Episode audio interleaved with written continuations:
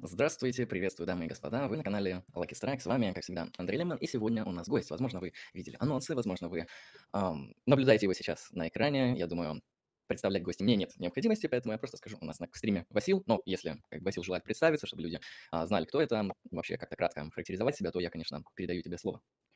Всем привет, меня зовут Васил, я участник проекта Елда Богов, а, философ, стример, блогер.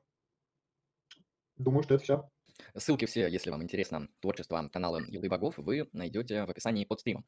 А сегодня мы построим формат следующим образом. А, сначала мы обсудим некоторые философские темы, философские вопросы и проблемы, которые меня заинтересовали. То есть мы их а, постараемся как-то раскрыть, обговорить. На мой взгляд, те темы, которые я выбрал, они интересны, по крайней мере для меня. А, они больше связаны с таким аналитическим подходом философии. И, на мой взгляд, эти темы, которые я сегодня а, обсужу, это в основном темы, знаете, мета-уровня. То есть это всякие мета-философские темы. Они интересны, они просты, а, но, на мой взгляд, их очень часто люди вообще не концептуализируют. Вот даже по поводу той же самой метаэтики, которую я сегодня хочу обсудить, я заметил, что в интернете русскоязычном, опять же, нет никакого нормального контента по метаэтике. А, по-моему, в начале августа вышел замечательный, в кавычках, прекраснейший ролик Максима Каца про метаэтику. Я-то думал, ну вот, наконец-то, кто-то популярный, возможно, человек умный, потому что я не знаком с творчеством данного канала, выпустил ролик по метаэтике. Наконец-то я смогу разобраться. А, ну, я-то разберусь, но другим людям, может быть, тоже это интересно. Но я был очень разочарован. Если вам интересно обзор данного видео, вы найдете это, кстати, на канале Елды Богов, потому что я, насколько видел, Васил это разбирал лично.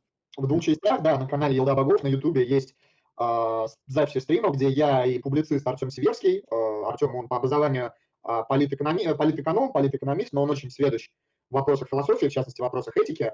И мы с ним, да, попробовали разобрать э, видео Каца по метаэтике. Там у нас немножко не задалось, поэтому на две части разбит наш разбор. Но мне кажется, что вот кому интересна метаэтика, можете сразу, даже вот кто готов потратить время, смотреть вот наш, наш с Артемом разбор ролика Каца. Потому что ролик Каца, он, ну, так, спойлер, он очень плохой, вот, и там очень много ошибок, то есть там, причем они с самого, с момента постановки, в общем-то, проблемы и темы начинаются, вот, а мы с Артемом постарались как-то это вот разложить. Короче, посмотрите, кому интересна метаэтика.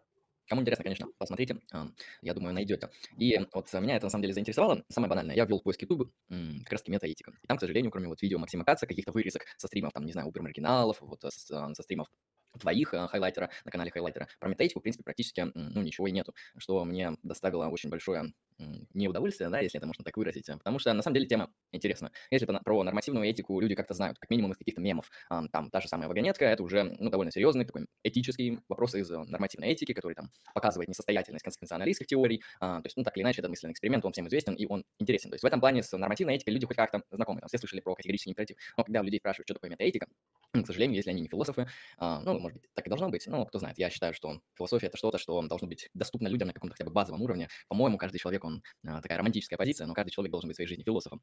Хотя я слышал, что это не такая-то и какая-то странная банальность, потому что так или иначе все люди задаются философскими вопросами, может быть, какими-то более сложными, а, там, из разряда, как возможно мне познание, и где меня обманули, а где нет, до каких-то там более-менее банальных, как мне поступить в данной ситуации. И в этом плане Метаэтика интересна. И еще я сделаю небольшой, небольшой дисклеймер технического характера. Вопросы с донатом будут отвечены сразу, а вопросы из чата мы перейдем к ним уже ближе к концу основной темы. Ну, я, собственно, и хотел начать с основного кейса, с метаэтики. Вот а, а, как я бы хотел построить эту дискуссию, я думаю, можно было бы вот спросить просто тебя, Васил, как философа, как человека с академическими а, степенями, ну и просто человека, который интересуется, которому нравится философия, помимо того, что он академик. А, что такое метаэтика, почему она интересна, почему это не какая-то хрень, на которую мы должны забить, и нужна ли она вообще? Как минимум, а, да. вот, как дисциплина, которая помогает а, как-то разобраться в этике нормативной. То есть нужна ли эта метаэтика, mm-hmm. или можно пройти мимо? Спасибо большое за вопрос. На самом деле, ответить на вот этот вопрос не так, не так-то просто. То есть вот что такое метаэтика, это, это вопрос проблематичный, и на него существует, по крайней мере, несколько ответов. А, ну, начнем с истории, да, наверное. То есть автором а, метаэтики а, считался, считается Джордж Эдвард Мур, и первой работой, посвященной вопросу метаэтики, считается работа Джорджа Эдварда Мура «Принципы этика». А, грубо говоря, задача Мура в этой работе была следующая. Мур а, пытался разобраться в том, что люди имеют в виду, когда они используют моральные высказывания. Такие слова, как хорошо, плохо, правильно, неправильно, а, должен и долг, да, там, добродетель, благо и вот, вот все такое прочее. А для Мура, ну, он считается представителем ранней аналитической философии, а, и наряду со своим другом и соратником Бертраном Расселом, а для вот того времени была характерна идея того, что философские проблемы и философская вообще вся решение философских проблем, оно полегает через язык, на котором мы говорим. Там, ну, существовали тоже разные подходы. А, для некоторых, вот как для Мура, это был в первую очередь обыденный язык, хотя Мур не считается философом обыденного языка, это более такая специальная а, школы философии, но Мур однозначно очень сильно повлиял на философию обыденного языка, и Мур считал, что разобраться в том, что такое, вот, что такое язык морали, мы можем, анализируя наши обыденные высказывания о морали. Вот, для других философов, ну, например, для, для Рассела, а, так, немножко отвлекаясь, скорее логика, язык вот чистой логики был ключом к решению философских проблем. И долгое время в аналитической философии господствовала вот такая, как бы такая, такой взгляд, мы о нем, может быть, подробнее поговорим, когда будем сегодня говорить о метафилософии, а, господствовал взгляд, что решение философских проблем – это, а, в общем, задача такая лингвистическая. Лингвистическая не, не в том смысле, в каком лингвисты исследуют вот конкретные языки, а лингвистическая в том смысле, что мы средствами нашего обыденного языка можем распутать клубок вот этих философских каких-то кажущихся противоречий. А, и метаэтика, она, в общем-то, была, позиционировалась долгое время как часть философии языка. То есть вот есть философия языка, да, основной вопрос философии языка – это, грубо говоря, что такое значение. То есть вот слова, они наделены значением, они осмыслены. А как так? Как вот так вышло, да, что какие-то наши выдуманные лингвистические конструкции, да, придуманные, они отсылают к чему-то в действительности. Или не отсылают, да, может быть, э, там, зависит уже от теории значения. И мет, задача метаэтики э, заключалась в том долгое время, чтобы выработать теорию значения для языка морали, для языка этики. Э, вот, в принципе, большое количество метаэтиков, они сейчас видят э, задачу метаэтики в этом. Но ближе к, ко второй половине, ну, точнее, уже во второй половине 20 э, века, в веке в 21 ситуация начала несколько меняться. Сменились тренды в аналитической философии. И очень много, ну, там, целый ряд крупных авторов, крупных философов, они стали ставить а, под сомнение вот эту а, конвенцию, характерную для ранней аналитической философии, то есть что язык дает нам какой-то, а, ну, дело не в том, что язык дает нам доступ да, к решению философских проблем, а то, что методология решения философских проблем, она в, как бы, в лингвистике лежит. И большое, большое количество философов, они по-разному стали отстаивать ту идею, что философия, она не является каким-то исключительно языковым упражнением, да, языковой какой-то а, деятельностью, что философия это что-то а, что более похожая на науку в этом смысле, да, что философия, она использует свой какой-то набор а, терминов, свой набор какой-то понятий, да, но то, что философия изучает, это не наш язык, а это реальность, как она есть, да, это вот действительно, что философия, она постигает некоторые истины а, о действительности. И в этом плане а, философия языка, она а, как бы спускается со своего такого трона, да, то есть если раньше долгое время философия языка, она считалась, а, ну, в общем, королевой философских наук, да, потому что все это язык, вся философия про язык, то для очень многих крупных философов это перестало быть самым очевидным и просто перестало быть истинным. А, и сейчас, если мы посмотрим на философов, которые там заинтересованы в фундаментальных проблемах метафизики, фундаментальных проблемах того, как устроен наш мир, да, на, на таком на фундаментальном уровне, да, вот на самом, самом общем, самом глубинном уровне, более, более общем, чем уровень рассмотрения наук, да, естественных наук.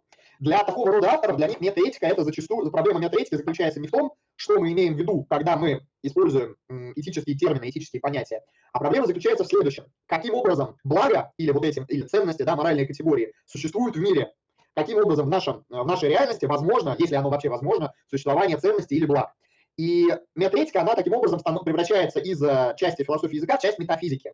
Это на самом деле, ну, это такой, как бы, кажется, что это, в общем, довольно странный переход, но на самом деле тут ничего странного нет, потому что то же самое произошло, например, э, с философией сознания. То есть очень долгое время философия сознания, она рассматривалась, или философия психологии, как было принято говорить раньше, она рассматривалась как, э, ну, в общем-то, часть философии языка, посвященная э, психическим выражениям. И, в принципе, если мы, ну, если мы возьмем современных философов обыденного языка, ну, например, Джона Сёрля, вот Джон Сёрля – это современный, в принципе, а, самый, наверное, известный философ, который сохраняет вот эту олдскульную установку, что философия – это про язык. Вот Джон Сёрля прямо говорит, что э, как бы философия сознания – это часть философии языка. Философия сознания – это часть философии языка, которая изучает значение психических выражений. Вот. А, в то время как для большинства, подавляющего большинства современных философов сознания, философия сознания – часть метафизики. Это про то, каким образом в мире существует, существует ментальное, существует психика. Вот. Ну, я извиняюсь за такой длинный, э, нудный рассказ, но вот примерно я постарался ответить, что такое, что такое метаэтика и какие взгляды на эту дисциплину существуют. Спасибо большое. Да, действительно, я думаю, Ответ хороший, потому что ты здесь показал генеалогически вообще, как, возникло, как возникла метаэтика, в русле чего она появилась, в русле чего развивалась, во что перешла и какие проблемы, главное, она подняла. Исторически мы можем наблюдать, что рождение метаэтики именно таково. То есть это довольно ранняя субдисциплина внутри философии. Я, конечно, не уверен, что а, философы в древности, может быть, там, средневековье или во времена Платона и Аристотеля не задавались вопросами о том, о природе блага, типа не действовать хорошо, а что есть благо, вот а, как раз тот самый метафизический, метаэтический вопрос, если мы его можем так поставить. Но я бы здесь добавил то, что если мы рассматриваем уже современную сложившуюся метаэтику, то, я думаю, эту дисциплину можно характеризовать как, а, ну, во-первых, это раздел философии, а, который занимается ответами на вопрос о смысле моральных высказываний, то есть пытается ответить на какие вопросы. То есть внутри метаэтики можно выделить также разделы. Это как правильно сказать, моральная антология, моральная эпистемология. И эти два раздела, по-моему, там еще какой-то был, я его забыл, они пытаются ответить как минимум на основные вопросы, типа, вот у нас есть этические высказывания. Например, аборт – это аморально, или убийство невиновных людей – это аморально. А, какую онтологическую природу носят данные высказывания? То есть о чем они говорят? Они говорят о фактах в мире, они, к чему они отсылают и так далее. То есть ставится вопрос, как я понимаю, метафизический, о том вообще о сущности данных высказываний. То есть являются ли они осмысленными, могут ли они быть истинными либо ложными. Вот, кстати, в метаэтике есть такая интересная теория, теория ошибок. Это форма когнитивизма в метаэтике, которая говорит о том, что а, моральные высказывания, они осмысленны. Да, то есть они имеют способность быть истинными, либо ложными. Они не бессмысленны, это не форма нон-когнитивизма. Но при этом теория ошибок говорит то, что э, любое моральное высказывание всегда является ложным, потому что ценностей, как таковых, их не существует. Да, ценности — это не факты природы. Мы не можем указать на какую-то часть мира и сказать, это та самая ценность, например, а, то, что там воровать нельзя, или лгать нельзя, или так далее. Вот таких вещей в мире не существует, по крайней мере, в физическом. И вот метаэтика, она еще поднимает такой вот, на мой взгляд, очень интересный, фундаментальный кейс, как огромный метафизический разрыв между суждениями о сущем, о фактах, а, и суждениями о должном. Вы, возможно, в чате слышали, смотрящие, а, о гильотине Юма. Как раз-таки это вещь, которая концептуализирует подобную проблематику о том, что невозможно вывести из сущего утверждения о должном. Ну, либо вы, конечно, можете это сделать, но, как я понимаю, это будет абсолютно необоснованный, логически противоречивый переход.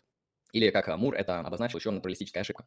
А, и поэтому ценности, они интересны тем, что они кардинально отличаются от фактов, и их практически невозможно исследовать естественными методами, если вы, конечно, не придерживаетесь метаэтических теорий, таких как моральный натурализм. Я думаю, теории мы чуть позже затронем. А, и второй раздел метаэтики внутри нее – это моральная эпистемология, то есть это вопрос о том, как, как мы познаем те самые, например, моральные факты, если они познаются. Есть, конечно, позиции скептицизма и нигилизма, то, что мы не знаем, есть ли моральные факты или нет, более того, мы не можем их познать никаким образом, у нас нет к ним доступа. Но есть, в принципе, и формы когнитивизма, которые говорят, что мы а, можем познать моральные факты или интуитивно, то есть как бы они нам сразу непосредственно даются, когда мы видим то или иное деяние, мы сразу понимаем, а, оно этически правильное или этически неправильное. Это форма интуитивизма.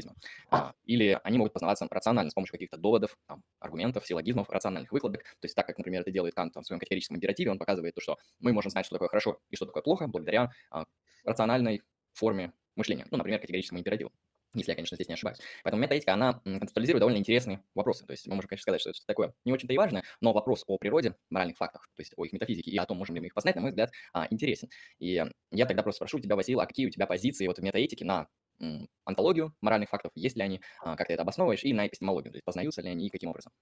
Да, спасибо. Ну, тут все довольно просто, то есть я как бы моральный, моральный реалист, то есть я считаю, более того, я придерживаюсь такого достаточно олдскульного, олдскульной позиции метафизической, которую, в частности, защищал э, Фома Аквинский в своей сумме теологии о конвертируемости блага и сущего.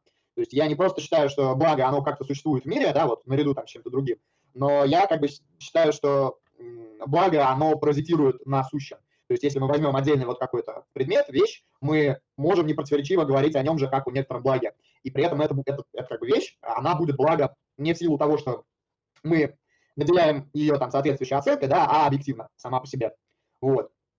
А природа нашего знания о морали, ну, это такой более, как бы, более сложный для меня вопрос. Дело в том, что я считаю, что эпистемология, она вторична по отношению к метафизике. То есть я вот тоже такой более старый взгляд разделяю, что сначала мы должны понять, что существует и какие вообще виды вещей существуют в мире. И уже из этого мы можем делать вывод о том, а, как мы знаем то, что существует. Но, грубо говоря, у меня как бы, позиция по поводу моральной эпистемологии, она следующая. А, у человека есть теоретический разум, и у человека есть практический разум. А, практический разум, он не является, ну, в общем, как и теоретический, он не является независимым от чувств, он анализирует то, что, ту информацию, которую нам поставляют чувства. То есть сначала люди, они имеют некоторый опыт, да, в том числе опыт столкновения с различными видами блага, и потом с помощью своих вот рациональных способностей они способны вырабатывать соответствующую концепцию блага, ну или другими словами, они способны постигать а, добро и зло. Интересно. А, ну, то есть, с твоей точки зрения, ценности, благо а, и подобные этические категории, они присущи каким-то фактам мира. То есть, если мы смотрим там на деньги, не знаю, на золото, то есть оно является, например, благом для какого-то человека. В этом плане. Я не очень люблю разговор о ценности, то есть мне вот слово благо больше нравится, чем слово ценности, а, потому что а, ценности, слово ценность, она предполагает а, наличие того, кто оценивает. Да, то есть слово ценность, оно вот субъективно на уровне своей, своей вот какой-то семантики, поэтому я предпочитаю говорить именно о благах. А, благами для человека, грубо говоря, такой тоже небольшой спойлер, с моей точки зрения, являя, благом для человека является то, что позволяет человеку реализовывать свою природу или, иными словами, быть хорошим представителем своего, своего вида. А природа человека, как я понимаю, это существо социальное, существо мыслящее, рациональное. И, ну, грубо говоря, да. да и при этом еще биологическое, конечно же. Поэтому, исходя из вот этой концепции некоторой антологии человека, какой-то сущности, данности а, природы, мы уже можем говорить, что для такого объекта, как человек, может быть благом, а что может и не быть. с биологическим тут немножко сложнее, потому что дело в том, что а, тот факт, что человек а, биологическое существо, не характеризует его сущность или субстанциальную форму, потому что а, наличие как бы, биологической а, вот, биологии не является отличительным для человека. Тот факт, что человек биологическое существо, это то, что объединяет человека с животными и растениями. В то время как то, что человек является существом разумным и социальным, оно является для человека отличительным. Поэтому мораль, она касается не того, чтобы хорошо, хорошо пожрать, хорошо поспать, а некоторых более ну, в общем, того, что характеризует сущность человека. В то время как для большого количества живых существ, для них хороший выбор – это выбор, который ведет к удовлетворению их биологических потребностей. Вот. Ну, например, хороший, ну, там, я не знаю, хороший, э, хороший червяк – это, скорее всего, червяк, который а, наиболее эффективен в том, чтобы потреблять а, большое количество питательных веществ из окружающей его, окружающей его природы. Вот.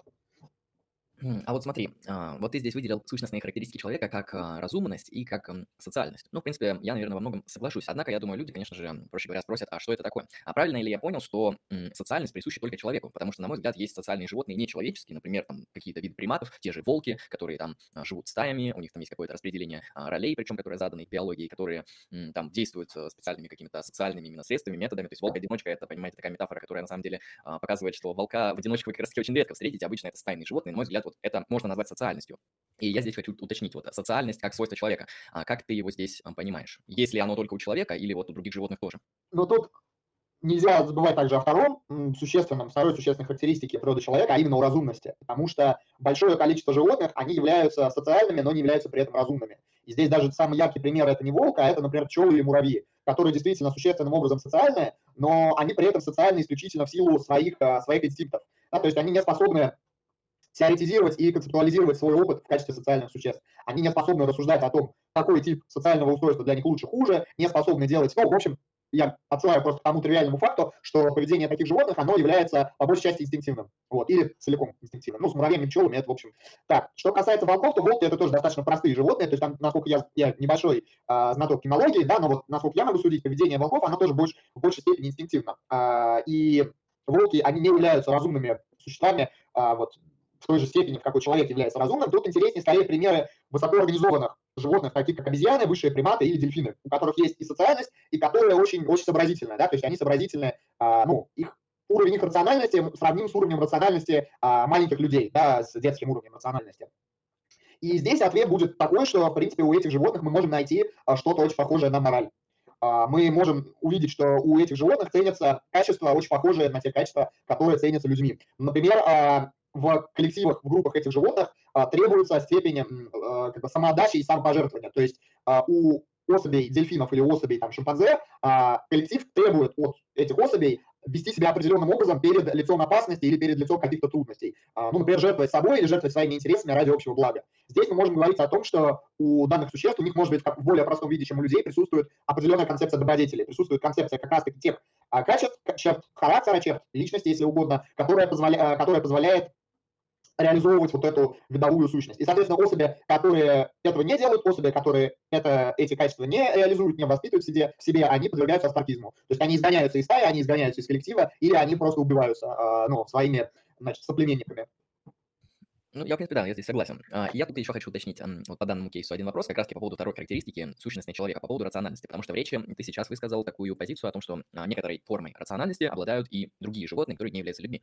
Ну и, собственно, тогда вопрос, а какие критерии, есть ли вообще необходимые достаточные условия вот быть рациональным? Вот что это такое? Я просто, я рассматриваю рациональность как вот а, способность решать сложные задачи. Ну, сложные задачи – это те, что состоят из более чем одного элемента. В принципе, такими способностями обладают некоторые а, компьютерные программы, некоторые виды даже самых примитивных животных, типа муравья и так далее. А, поэтому, с моей точки зрения, у них есть рациональность, просто, просто очень такая примитивная, в отличие от рациональности человека, который вообще может обладать профессиональным языком, там, высказывать огромные интересные сложные предложения, заниматься наукой, философией, политической организацией своего сообщества и так далее. Вот как бы ты определил здесь рациональность, если она у кого-то еще вот как раз кроме людей?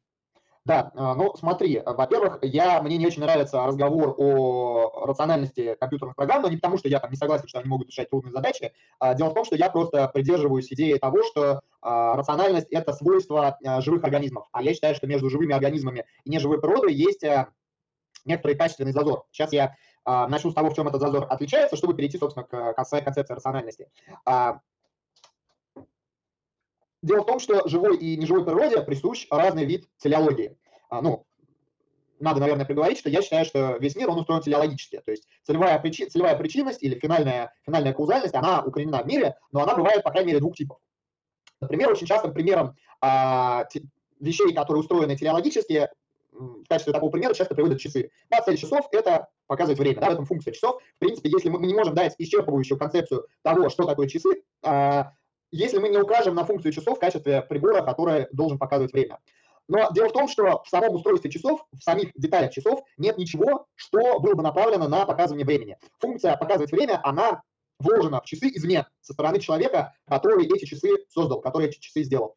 А, примерно так же а, дела стоят с компьютерными, с компьютерными программами. Да? То есть э, компьютерные программы или компьютеры, да, роботы, а, это а, какие-то, значит, неорганические штуки, да, какие-то части неживой природы, которые человек определенным образом сочетал между собой, таким образом, чтобы они могли выполнять ну, какие-то функции, ну, показывать время, решать какие-то арифметические или геометрические задачи, алгебраические, да, и так далее. А, но живым организмам им присуща внутренняя а, телеология, внутренняя финальная каузальность. Внутренняя в каком смысле? Если мы рассмотрим, например, какой-нибудь человеческий орган, ну, например, печень, да, мы увидим, что печень на уровне своего строения, да, то есть каждая клеточка печени, она устроена таким образом, чтобы реализовывать свою функцию, ну, а именно там, фильтровать организм от токсинов. Этим отличается живая природа от не живой, да, отличается типом телеологии, которая ей присуща. А теперь с рациональностью, да, то есть рациональность – это определенный тоже тип телеологии, который присущ, э, который присущ э, живым организмам. И я согласен, что рациональность – это способность решать некоторые трудные задачи, задачи как практические, так и теоретические, которые способствуют тому, чтобы живой организм, который обладает рациональностью, он реализовывал вот, или достигал определенных благ. Это могут быть разные блага. Например, рациональность может способствовать выживанию да, как, как э, в примере, который я приводил вот с ну, значит, живот с разумными нечеловеческими животными. Рациональность, она может способствовать обретению а, некоторого блага, не связанного с выживанием, ну, например, теоретического знания, да, потому что люди – это такие существа, которым свойственно стремиться к знанию ради самого знания, даже когда оно не, ну, не, а, не, не влечет каким-то полезным практически, не идет каким-то полезным а, практическим следствием. Не является обязательно прикладным. Да, не является обязательно прикладным. Вот. А, тут встает вопрос, на каком основании мы приписываем и кому мы приписываем рациональность. Ну, здесь мой ответ, он будет такой экстерналистский и, может быть, отчасти бихевиористский. А, я считаю, что рациональность мы приписываем а, тем живым существам, чье поведение мы можем описать как рациональное поведение. Что я имею в виду под рациональным поведением? Это поведение, которое, ну, которое, во-первых, является достаточно сложным, которое подразумевает наличие верований и которое подразумевает возможность сменить верование по некоторым резонным, резонным основанием. То есть, если, например, мы видим, как дельфин пытается сломать ракушку, он ее, а, значит, пытается сначала разгрызть зубами, у него это не получается, потом он берет в зубы камень, бьет ракушку камнем и, значит, ломает ее. При этом мы видим, что это навык, да, то есть это не инстинкт, не все дельфины так умеют, это, это дельфины этому учатся в процессе, как бы, ну, в процессе, да, и могут этот навык передавать, то есть это не врожденная, не инстинктивная способность. Мы можем говорить, что у дельфина сначала не было соответствующих взглядов, потом в результате приобретения нового опыта у него эти взгляды появились, и дельфин понял, что данный метод а, получения пищи, он является более продуктивным. Да, то есть я сейчас описал вот это вполне себе эмпирически наблюдаемое поведение дельфина как рациональное поведение. То есть я в одном случае приписал ему отсутствие соответствующих взглядов, а в другом случае приобретение соответствующих взглядов на, на резонных рациональных основаниях. Да, соответственно, вот этот элемент поведения дельфина мы можем непротиворечиво описать как поведение рационального. Вот, примерно то же самое мы делаем, например, а, с с немыми людьми, да, которые не могут говорить, но поведение которых тоже описывается как рациональное поведение. Вот с детьми мы так делаем, например, которые еще говорить не научились, но уже а, имеют некоторые, некоторые верования, да, то есть некоторые представления о том, как устроен мир, которые при этом не являются чем-то врожденным и инстинктивным.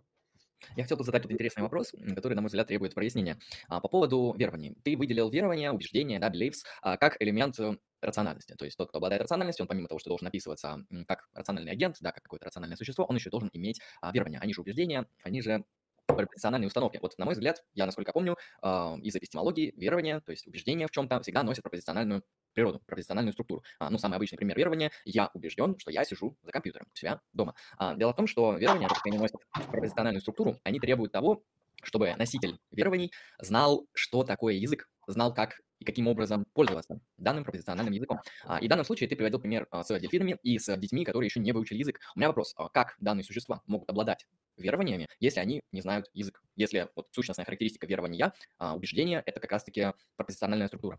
Не, ну на самом деле просто вот мои примеры, они пока, они опровергают тот факт, что верование предполагает язык. То есть вот те примеры, которые я привел, они показывают, что верование, по, по большому счету, это долингвистический момент психики. Момент, ну, то есть ну, ты просто считаешь, что верования могут быть без языка? Верования существуют до языка, да, да, да, да. То есть, ну, есть просто большие пласты поведения, как человеческих существ, так и нечеловеческих существ, которые мы не можем описать, не наделяя их верованиями, при этом эти существа, которые такое поведение практикуют, они не являются существами лингвистическими. Вот. То есть ретроспективно, да, мы как лингвистические существа а, не можем а, приписывать верование не в пропозициональной форме. Это, это так, да. Но факт в том, что а, вот, рациональное поведение, снабженное, снабженное верованиями, его практикуют в том числе существа а, языком не наделенные. И более того, то есть мой тезис в том, что человек сначала обладает верованиями, а потом учится языком. То есть верование это лингвистическое, что потом можно оформить. Да, да. Более, более того, я считаю, что наличие верований, оно необходимо для изучения языка. То есть ребенок, он сначала у него есть некоторые представления о том, как устроен мир, а, эти представления не являются врожденными, они не являются а, инстинктивными программами, да, это именно верования, приобретенные на практике. И потом мы учим ребенка подбирать пропозициональное оформление для этих верований. А, да, у меня этот вопрос просто возник вот в контексте того, что, по крайней мере, в эпистемологии верований исследуется как именно пропозициональные структуры. И про антологию верований я тут хотел и уточнить. То есть нет ли у тебя здесь противоречия? Ну, как видим, в твоей позиции здесь все нормально. То есть с твоей точки зрения мы можем, например, сказать, а, собака убеждена, что в холодильнике лежит мясо. Если мы, ну, вот, а, я даже могу привести пример, вот если угодно, с более простым животным, что, потому что дельфины, они действительно сложные. Ну, вот, например, кошка. А, известно хорошо поведение кошек, да, вот кошки, они едят землероид. Но дело в том, что землеройки – это единственный вид, а, не единственный, но один из немногих вид, видов а, млекопитающих, которые ядовиты. И кошка, которая съела землеройку, она, ну, она не умирает, потому что землеройка не настолько сильный яд, но кошка долго болеет. И после этого кошка, она перестает есть землеройку. В принципе, что мы можем тут констатировать? Можем констатировать, что у кошки сменились верования на, на тему, ну, по поводу землероек. То есть до этого кошка считала, что землеройка это нечто достойное, ну, как подходящее для того, чтобы ее есть. После того, как кошка, она переболела, да, значит, отравилась, она больше так не считает, она в этом больше не убеждена. Вот, мы, на самом деле, то есть я говорю, что мы можем это сделать, на самом деле мы это делаем постоянно. Вот любой человек, который обращается с животными, или человек, который а, имеет дело с маленькими детьми, он это делает постоянно, он приписывает верования не лингвистическим существам. Вот. Отлично, хорошо, узнал позицию. Я думаю, можем вернуться к метаэтике, потому что я хотел второй кейс в данном большом кейсе раскрыть. Это про сами теории. Ну, все мы знаем, что в метаэтике много теорий. А кому будет интересно, я в будущем выпущу на этом канале курс лекций по метаэтике. Я вводную лекцию уже записал. Дальше я буду проходиться по различным теориям. А, ну, все мы знаем, что, ну ладно, некоторые из нас знают то, что в метаэтике есть вот два раздела большие, когнитивизм и нон-когнитивизм. Ну, нон-когнитивизм, соответственно, это вид теории, которые считают, что эм, метаэтических, которые считают, что любые моральные утверждения – это утверждения, которые не имеют смысла. Ну, то есть они, в принципе, не являются в смысле утверждениями, потому что они могут быть истинными либо ложными. А, там очень большая история за этим всем стоит, которая связана с логическим позитивизмом и не только. Но суть в том, что моральные а, суждения, они бессмысленны, они ничему не отсылают, это какая-то ну, фигня, набор слов а, и useless. А, в отличие от, например, теории когнитивизма. Когнитивизм же говорит то, что моральные утверждения не могут быть истинными или ложными, и в зависимости от а, теории уже эта истинность или ложность определяется по своему. А, ну, я бы у тебя тогда спросил, а, какие теории тебе симпатичны и какие методические теории, какой методической теории ты, собственно, придерживаешься? Да, ну, наверное, из того, что я уже сказал, понятно, что я являюсь э, когнитивистом в, этике. То есть я э, считаю, что моральные высказывания, они, во-первых, являются осмысленными, и как следствие они могут быть правильными или неправильными, да, поскольку я являюсь а, моральным реалистом, да, и, соответственно, ну, я, в общем, как, как сказать, я считаю, что нон-когнитивизм, он ложен, да, и здесь, э, ну, на самом деле, факт ложности нон-когнитивизма, он ну, скажем так, он подтверждается просто многовековой человеческой практикой, потому что а, всю историю человечества, сколько мы вот людей знаем, люди спорили насчет моральных насчет морали, да, насчет моральных высказываний и вели себя так, как будто они понимают, о чем идет речь, да, и моральное несогласие, сама по себе возможность морального несогласия, это большой такой довод в пользу в пользу когнитивизма. Ну и я, в общем, мне очень нравится вот этот известный, наверное, самый известный когнитивистский аргумент, направленный в частности против эмотивизма, это то, что аргумент Фрейди Гича. Вот. Аргумент, который раз, развил Питер Гич, основываясь на работах Фрейди. Но я могу сейчас рассказать, что это такое вкратце. То есть эмотивизм – это одна из самых популярных форм а, нон-когнитивизма, в принципе, и был исторически, и остается до сих пор. А, вот, то есть эмотивизм – это теория, метаэтическая теория, согласно которой все этические выражения – это это выражение а, одобрения или неодобрения. То есть это некоторые эмоциональные, да, эмоциональные установки. Когда я говорю, что, когда я говорю, что ты должен, там, я не знаю, вот я говорю там, Андрею, да, ты должен ходить в университет, или ты должен там, сходить в магазин. А, на самом деле, с точки зрения мотивистов, я говорю следующее. Я хочу, чтобы ты сходил в, там, в магазин. Да? Мне нравится, да, мне доставит удовольствие, если Андрей сходит в магазин. И Питер Гич, он придумал следующий контрпример. Э, контрпример связан с э, типом высказываний, которые содержат в себе логическую связку импликации. Но я напомню, что импликация – это логическая связка «если то». Вот. И контрпример выглядит примерно следующим образом. Если Андрей хороший человек, то он пойдет в магазин. Этот контрпример, он показывает следующее. А, в, это, в этом высказывании антицидент импликация, антицидент – это первый, первый, первый, первый оператор, первый операнда, точнее, первый операнда импликации. Да, если Андрей э, хороший человек. А, она не, не, ее невозможно заменить на, э, если, на если мне нравится. Да? То есть, когда я говорю, если Андрей является хорошим человеком, я не выражаю одобрения никакого. Да, вот э, в, первой, в, первом опера, э, в, первом, в первой операнде данной импликации э, ее невозможно перевести на язык эмоционального одобрения. То есть, что из этого следует?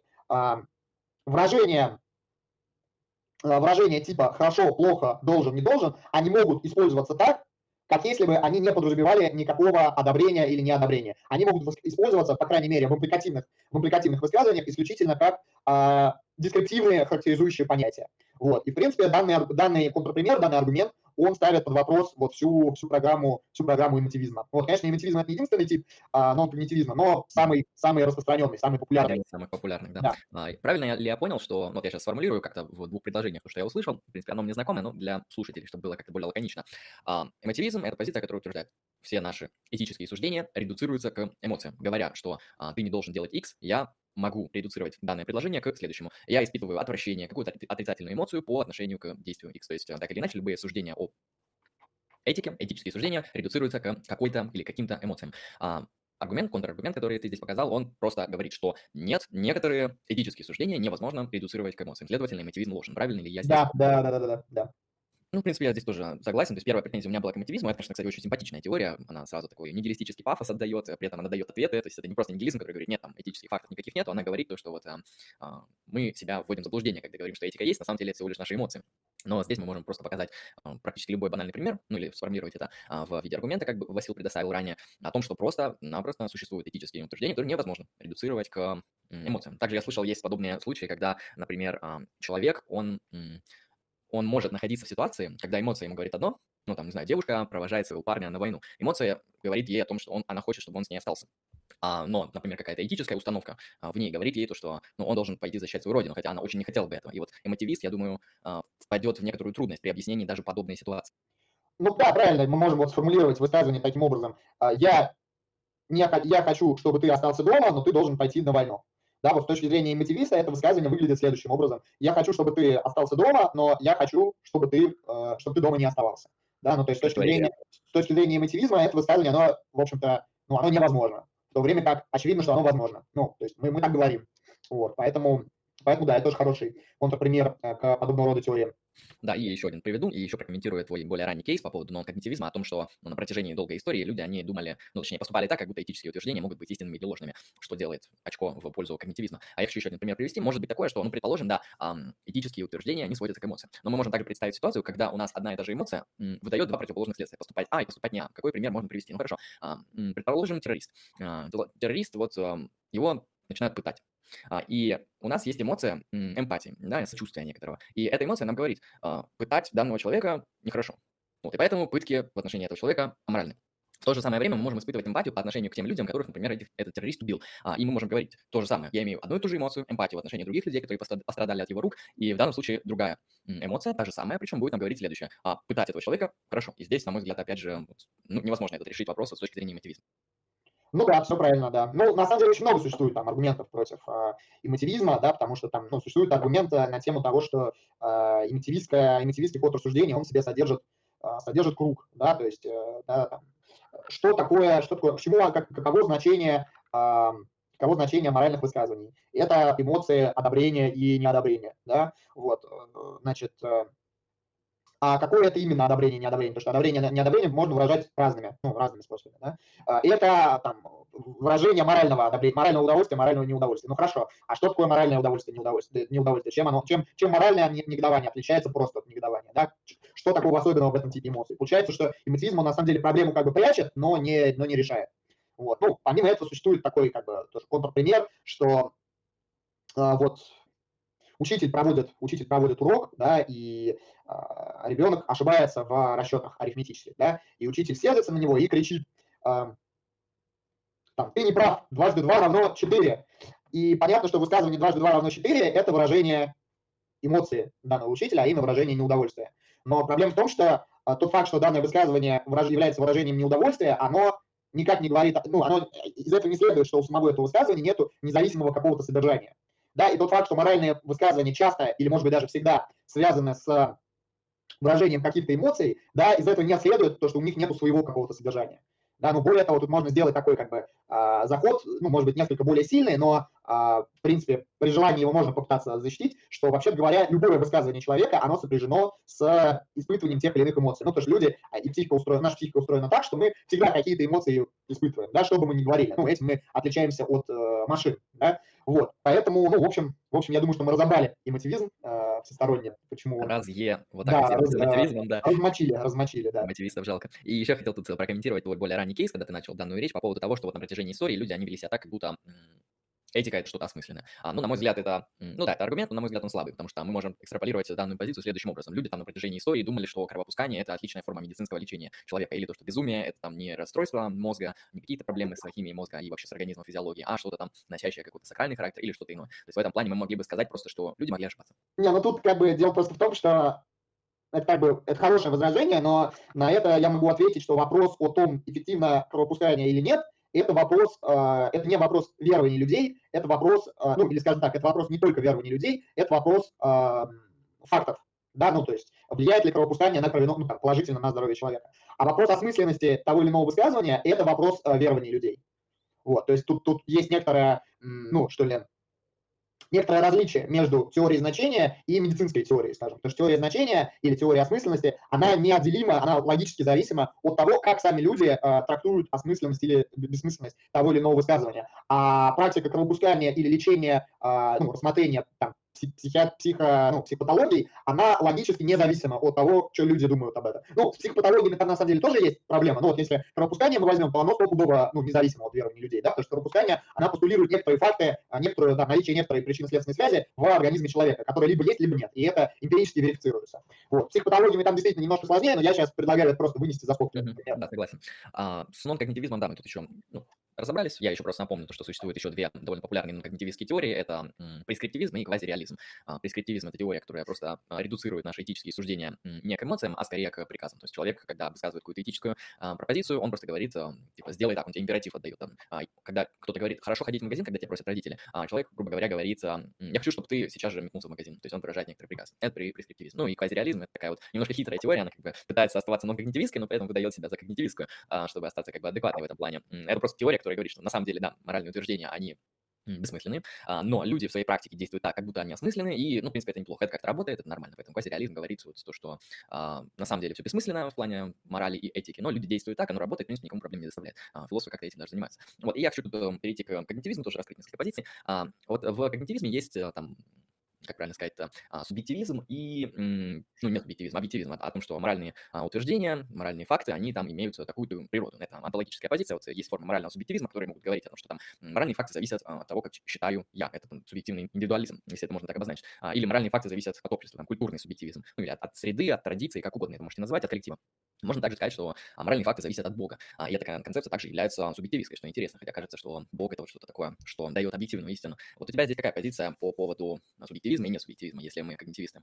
Не, ну, наверное, из того, что я уже сказал, как бы очевидно, что я не являюсь а, субъективистом, да, в метаэтическим, то есть, а, а, когда я рассказывал такой свой, про свой общий взгляд на а, на метаэтику, да, на природу морали и природу моральных высказываний. Понятно, что я считаю, что область морали – это некоторая, в общем, объективная, да, объективная сфера. Другое дело, что в чем убедительность, мне кажется, в любой форме, это тот факт, что ну, моральные, моральные высказывания и моральные моральные системы, да, моральные убеждения, они могут очень сильно, очень сильно отличаться у разных людей, в разные времена, в разные эпохи, в, в разные, в разные там, в разных местах, ну или даже не дело в том, что они очень сильно могут отличаться. Они могут отличаться и не сильно, но факт в том, что они могут отличаться и часто отличаются. Вот. Но дело в том, что мне кажется, что отсюда неправомерно делать вывод о том, что мораль является какой-то субъективной или, значит, эм, там, зависимой от, от перспективы, да, э, ну, просто потому что, э, ну, вообще говоря, могут различаться и различаются представления о всем чем угодно. То есть представления о мире, о действительности, да, они тоже отличаются в зависимости от той теории, которой мы придерживаемся, ну, теории научной, я имею в виду. Причем теории, они сами эволюционировали со временем, развивались и менялись.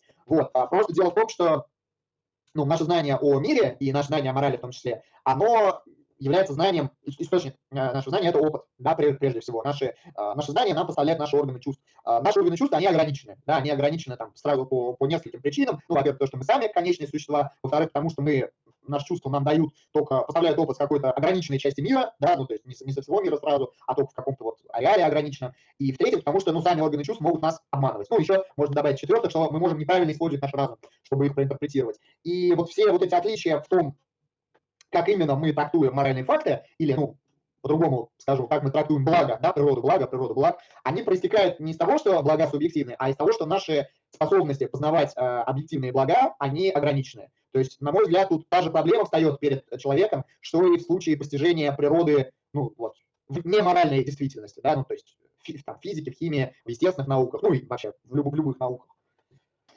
Вот, то есть, на мой взгляд, э, субъективная, субъективная мораль, она вот э, не более субъективна, чем субъективная метафизика или субъективная там, физика, химия, биология. Вот. А, я вот хотел еще уточнить такой момент. Да, я здесь понял, что ты скорее объективист, чем субъективист, очевидно, в метаэтике. Но в метаэтике есть такая теория, называется теория божественных приказов или divine command. Вот а, все мы знаем, что ты человек верующий, христианин, православный. Если ошибся, если что-то поменялось или ошибся, то, конечно, исправь. А, как ты относишься вот к теории божественной команды, divine command, это как форма субъективизма? То есть, а, если ты не разделяешь, то почему, почему предпочитаешь объективизм? А, так, Андрей, а я могу на минутку отлучиться, и потом я расскажу про свое отношение к divine command теории? Да, да, без проблем. Сейчас. Давай я тогда пока почитаю что-нибудь из чатика. А, если были донаты, то мы их прочтем сразу, но донатов сейчас, кстати, проверим, были и не были. А, так, донатов пока не было. Если что, задавать вопросы с донатами, это круто. А, так, сейчас выберу какие-нибудь рандомные интересные сообщения из чата, пока отошел Васил. А, так, кстати, всем привет. Нас смотрят сегодня больше, чем обычно. Я даже понимаю, с чем это связано. Всем приветствуем, всем здравствуйте. Кому нравится контент, подписывайтесь на канал. Диван хороший, да, спасибо, да, диван у меня хороший. Если вы про меня говорите, вообще кровать. Так, что делать, если хочется тяночку? Вопрос философский, отвечай. А, я абсолютно согласен, это вопрос философский, но хотя я бы его скорее отнес к сфере, наверное, какой-нибудь социальной психологии, которая а, эту проблему намного глубже разрабатывает. А, если хочется тяночку, могу тебе предложить принять монашеский пост, стать человеком верующим и навсегда отказаться от своей сексуальной жизни. И это тебе намного больше принесет пользы, чем поиск тяночки. Поэтому, братан, Пися Камушкин, я тебе даю такой совет. Все с этим довольно просто. Я, на самом деле, не знаю, почему ты сам до этого не додумался. Ну, иногда людям хочется подтвердить свои убеждения через других людей. Так, а, а и вы сидели на трубе. Андрей, давай про этика добродетель подкаст. А, возможно, я в будущем что-нибудь сделаю, если вам данная тема интересна, потому что этика добродетель, на мой взгляд, одна из самых интересных нормативных этических позиций. Может быть, что-нибудь и сделаем. Так, что тут еще? Собрались как-то а, Платоника наверное, два платоника на стриме сидят, молчат. Один говорит, ебать, в идей охуенно, так поебались. Ну, в каком-то смысле, да, в каком-то смысле это нормально. Я тусил в платонических тусовках, там именно так все и выглядит. Я писал то, как мир устроен, ты прав. А, так, Васил подошел, я передаю слово. Да, по поводу Divine Command теории. Но ответить про Divine Command теории невозможно без экскурса в теологию. Точно так же, как ну вот, э, большинство метаэтических теорий, они подразумевают какую-то метафизику, причем определенную да, метафизику. То есть не любая метаэтическая теория совместима с любой метафизической теорией или с любой а, философией языка. Точно так же а, для того, чтобы прояснить, что такое дивантиория, нужно экспорт теологии. А в теологии существует, исторически существует такая полемика между божественным рационализмом или, и божественным волюнтаризмом. А, пользуясь таким а, ну, с классическим, в общем, выражением, эта теория – это спор о том, что в Боге первично – воля или разум. А, божественный волюнтаризм – это идея того, что в Боге господствует воля, и мир устроен так, как он устроен, потому что Бог так захотел.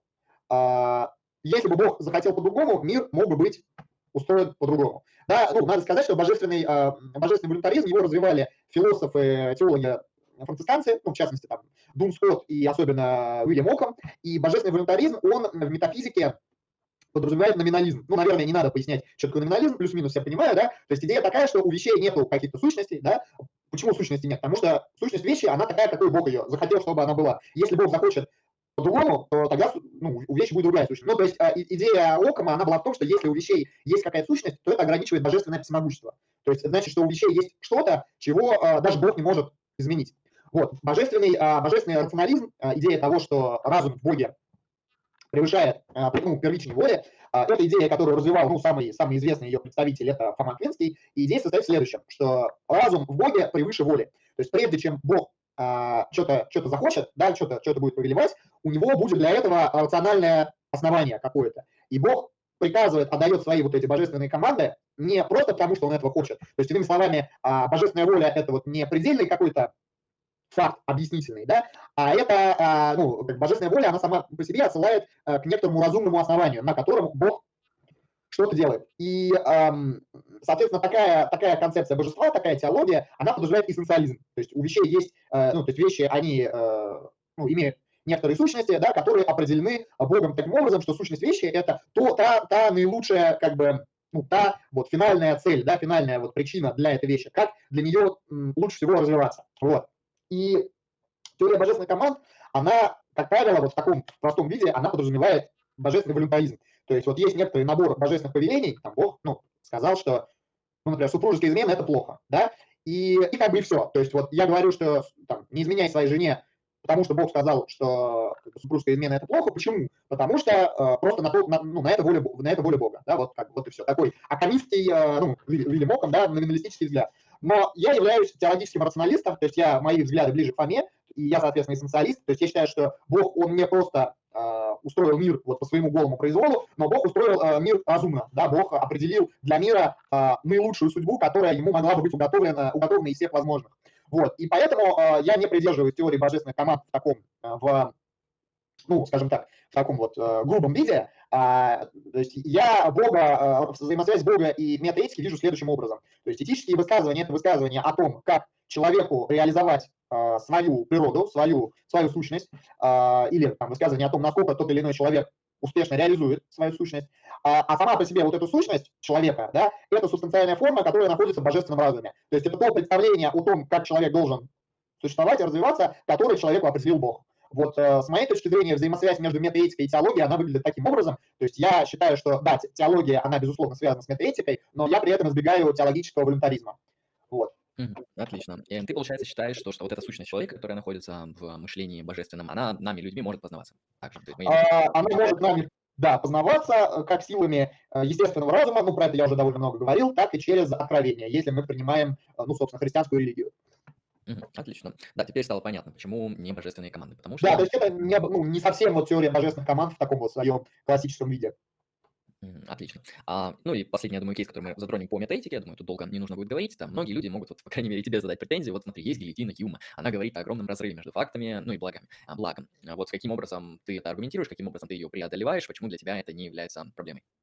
А, ну, гильотину Юма обычно формулируют таким образом, что, а, да, ну, или часто формулируют таким образом, что из а, фактов не, не выводимы ценности, да, то есть из, из фактов не выводимы оценки человека, которые являются по своей природе субъективными. И здесь да, я... Один, пример, один пример приведу, чтобы люди понимали, да, в какой ситуации может быть, например, идти речь. Ну, например, мы говорим, вот есть такой, такой вид, как человек. И человек делится на два пола, на женский и мужской. И мы говорим, женский пол, он способен к репродукции. И мы можем вывести из вот этого факта того, что женщина может вынашивать и рожать детей, а, какую-то ценность, то, что женщина должна рожать детей, ее цель, ее предназначение в а, рождении и вынашивании детей. Вот это такой банальный, типичный пример, как из факта выводится должное. Ну да, а, да, вот Андрей правильную вещь сказал, то есть у гильотины Юма есть две самые такие распространенные формулировки. Первая формулировка, она про факты и ценности, то есть из фактов невыводимы ценности.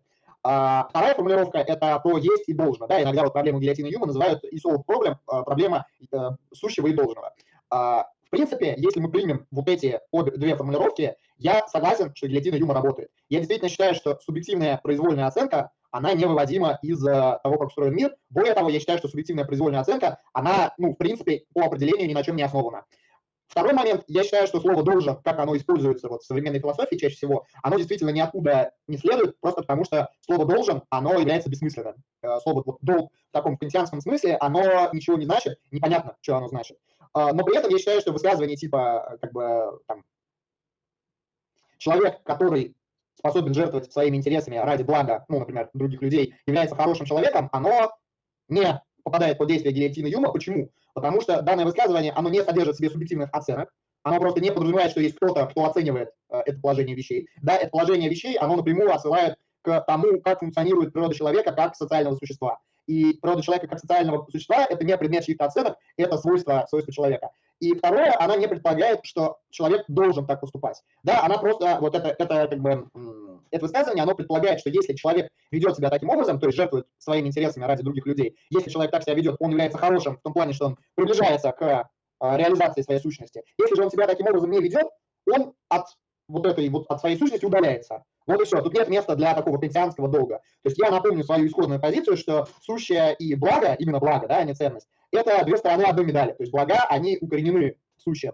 И на самом деле, с моей точки зрения, высказывание «данный человек является хорошим», хорошим человеком, оно является одновременно и нормативным, оно имеет некоторую нормативную силу, но при этом нормативную силу не в смысле кантианского должен, да, а, и оно является дескриптивным, поскольку она, оно характеризует степень приближения или удаления человека от вот этого, от э, идеала реализации своей сущности. Вот. Отлично. Хорошо. С метаэтикой, я думаю, разобрались. Так, а, вопросов донатов не было, поэтому а, я хочу перейти ко второму кейсу, который я тоже сегодня хотел обсудить. Эти уже будут покороче, потому что метаэтика мне была интересна чуть глубже, чем все остальное. А, я хотел поговорить по поводу естественных видов. Ну, все мы знаем вот эти великие ходящие в интернете интуиции людей по поводу того, что это какая-то бесполезная херня из разряда там рассуждений о возможных мирах. Но, на мой взгляд, естественные виды — это на самом деле серьезный, сложный, необычный философский кейс в метафизике, который влияет на многие как раз-таки иные философские вопросы. То есть мы не можем отбросить рассуждения естественных видов просто так, потому что этот кейс из метафизики, он может влиять на рассуждения из этики, из политической философии и многого другого. А вот я хотел бы тогда, подняв данную тему, спросить тебя, вот как бы ты кратко характеризовал проблему, проблематику естественных видов, какие там есть позиции. Ну, я хотел бы сегодня обсудить такие две основные, типа банальный реализм и номинализм в отношении а, естественных видов. И вот, соответственно, какой ты придерживаешься. Давай тогда с первого вопроса. А, что такое естественные виды? Что за проблема? Зачем нам это знать? А. Ну, проблема естественных видов, ее более-менее легко сможет понять человек, который знаком с средневековой проблемой универсалей. Вот, то есть проблема естественных видов – это про то, а, ну, вот существует, да, существует понятие, да, существует класс. Мы, люди, мы способны а, вещи сортировать по определенным классам. Ну, например, я там говорю, что вот, вот, это, вот это и вот это, это, вот эти все предметы образуют класс вещей, которые находятся у меня на столе сейчас, в данный момент. Или я вот говорю, что там Басик, Мурка, э, там какой-то Маркиз, это все э, представители класса кошки.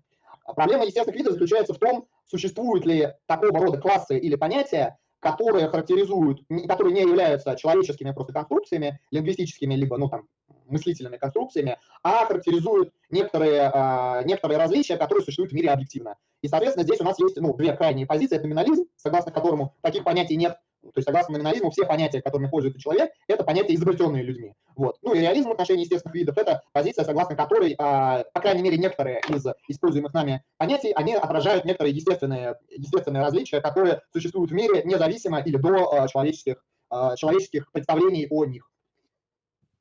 Ну, то есть, да, это очень похоже на ту самую проблему об универсалиях, то есть, а, правда, акцент делается не просто на бытии общих понятий, а на бытии конкретных общих понятий. Ну, Да, какие да. банальные примеры мы можем привести, помимо тех интересных, которые привел Васил, ну, например, какие-то классификации в такой науке, как биология. Там есть, там, не знаю, царство бактерий, царство животных и так далее. А, то есть биология, она делает некоторые высказывания по поводу вот некоторых абстрактных сущности, там, например, березы, а, березы разных видов и так далее. И вот это вот то, что постулирует вот та же самая наука биология, вот эти виды, да, не конкретные индивиды, да, не конкретная береза, на которую мы можем указать, а вот сам вид березы. И вот эта штука, вот эта вещь, вот это абстрактное понятие, которое мы сейчас обозначили, оно реально существует в мире, да, а если оно существует, то какую природу оно имеет? А, можем ли мы его там, посмотреть, грубо говоря, верифицировать, а, если оно, и если не существует, то м, почему данные классификации, они являются вот настолько точными, они как теоретические конструкции являются абсолютно успешными, почему там биология, которая говорит о тех же самых березах, а, показывает такие вот успехи, и всегда мы видим, что береза, она всегда береза. Вот. Ну, ты, как я понимаю, в вопросе естественных видов а, реалист, нежели номиналист. Ну да, но тут все, на самом деле, мое отношение к проблеме естественных видов, оно очевидно из того, что я уже говорил про применительных метаэтики. То есть я эссенциалист метафизический, я считаю, что а, у вещей, по крайней мере, у некоторых есть сущности или природа, да, и, соответственно, эти сущности, они образуют естественные виды. Вот, то есть, э, когда мы говорим о том, что у человека есть сущность либо природа, либо субстанциальная форма, да, мы говорим, что существует некоторый класс объектов, объективно существует, да, в природе существует класс объектов, а люди, ну или там Homo sapiens, или просто представители Homo, тут есть, там, тут может быть определенный, а, ну, скажем так, пространство для несогласия, ну, например, неандертальцы, они, у них была та же сущность, что и у, а, ну, у нас, да, ну, мы потомки кроманьонцев, да, а неандертальцы – это как бы параллельное, ну, очень, очень, как бы очень родственное, да, это тоже как бы вид Homo, очень родственные кроманьонцы, но все-таки другой, да, вот они относились к людям, и у них был, была своя, как бы, какая-то природа. Но, тем не менее, да, вот этот класс, он, вот, вот, вот, эта, вот эта форма, да, она образует а, естественный, естественный вид. Вот. Я бы тут еще хотел уточнить, ну, мы все знаем, что у тебя аристотелистские взгляды на метафизику, на то, как мир устроен. То есть, с своей точки зрения, естественные виды – это какие-то формы вещей, да, это то, что существует в вещах, это их э, сущности. А, они в них есть, и мы их, как я понимаю, Да. можем познавать а, разумом. Да, да, да, все верно. А, вот и, ну, я думаю, какие- какие-нибудь номиналистические представители, они бы просто спросили, а каким образом вот это верифицировать? Ну да, мы можем наблюдать, что березы, там, кошки и другие классы объектов, они имеют какие-то схожие признаки. Но это всего лишь там наши инструментальные понятия, которые мы им приписываем. То есть как можно здесь аргументировать за позицию реализма? То есть в чем ее сила или в чем слабость номинализма вот в естественных видах? А, ну, тут как бы есть э, два таких, два, две линии возражения, ты, в общем-то, обе наметил. Первая линия возражения – это про то, как можно верифицировать, а вторая – это про то, что любая классификация – это просто вопрос э, ну, инструментов. Да? Это как первая такая линия возражения эмпирическая, верификационистская, вторая – инструменталистская. И мне кажется, что на эти два типа возражения нужно отвечать по-разному. Ну, начнем с эмпиризма. Вот. Но тут как бы, во-первых, нужно сказать, что те различия, которые относятся к различиям между естественными видами, они э, зачастую это различия верифицируемые. То есть мы, тот, тот факт, что у кошки есть, у кошек между собой есть общие признаки, которые их отличают, ну, например, от собак или даже от других представителей семейства кошачьих, это факт абсолютно верифицируемый. Ну, например, у кошек а, вполне как бы эмпирически подтверждаемо, у них отличается генотип и у них отличается фенотип. Да, это все как бы осязаемые вполне вещи.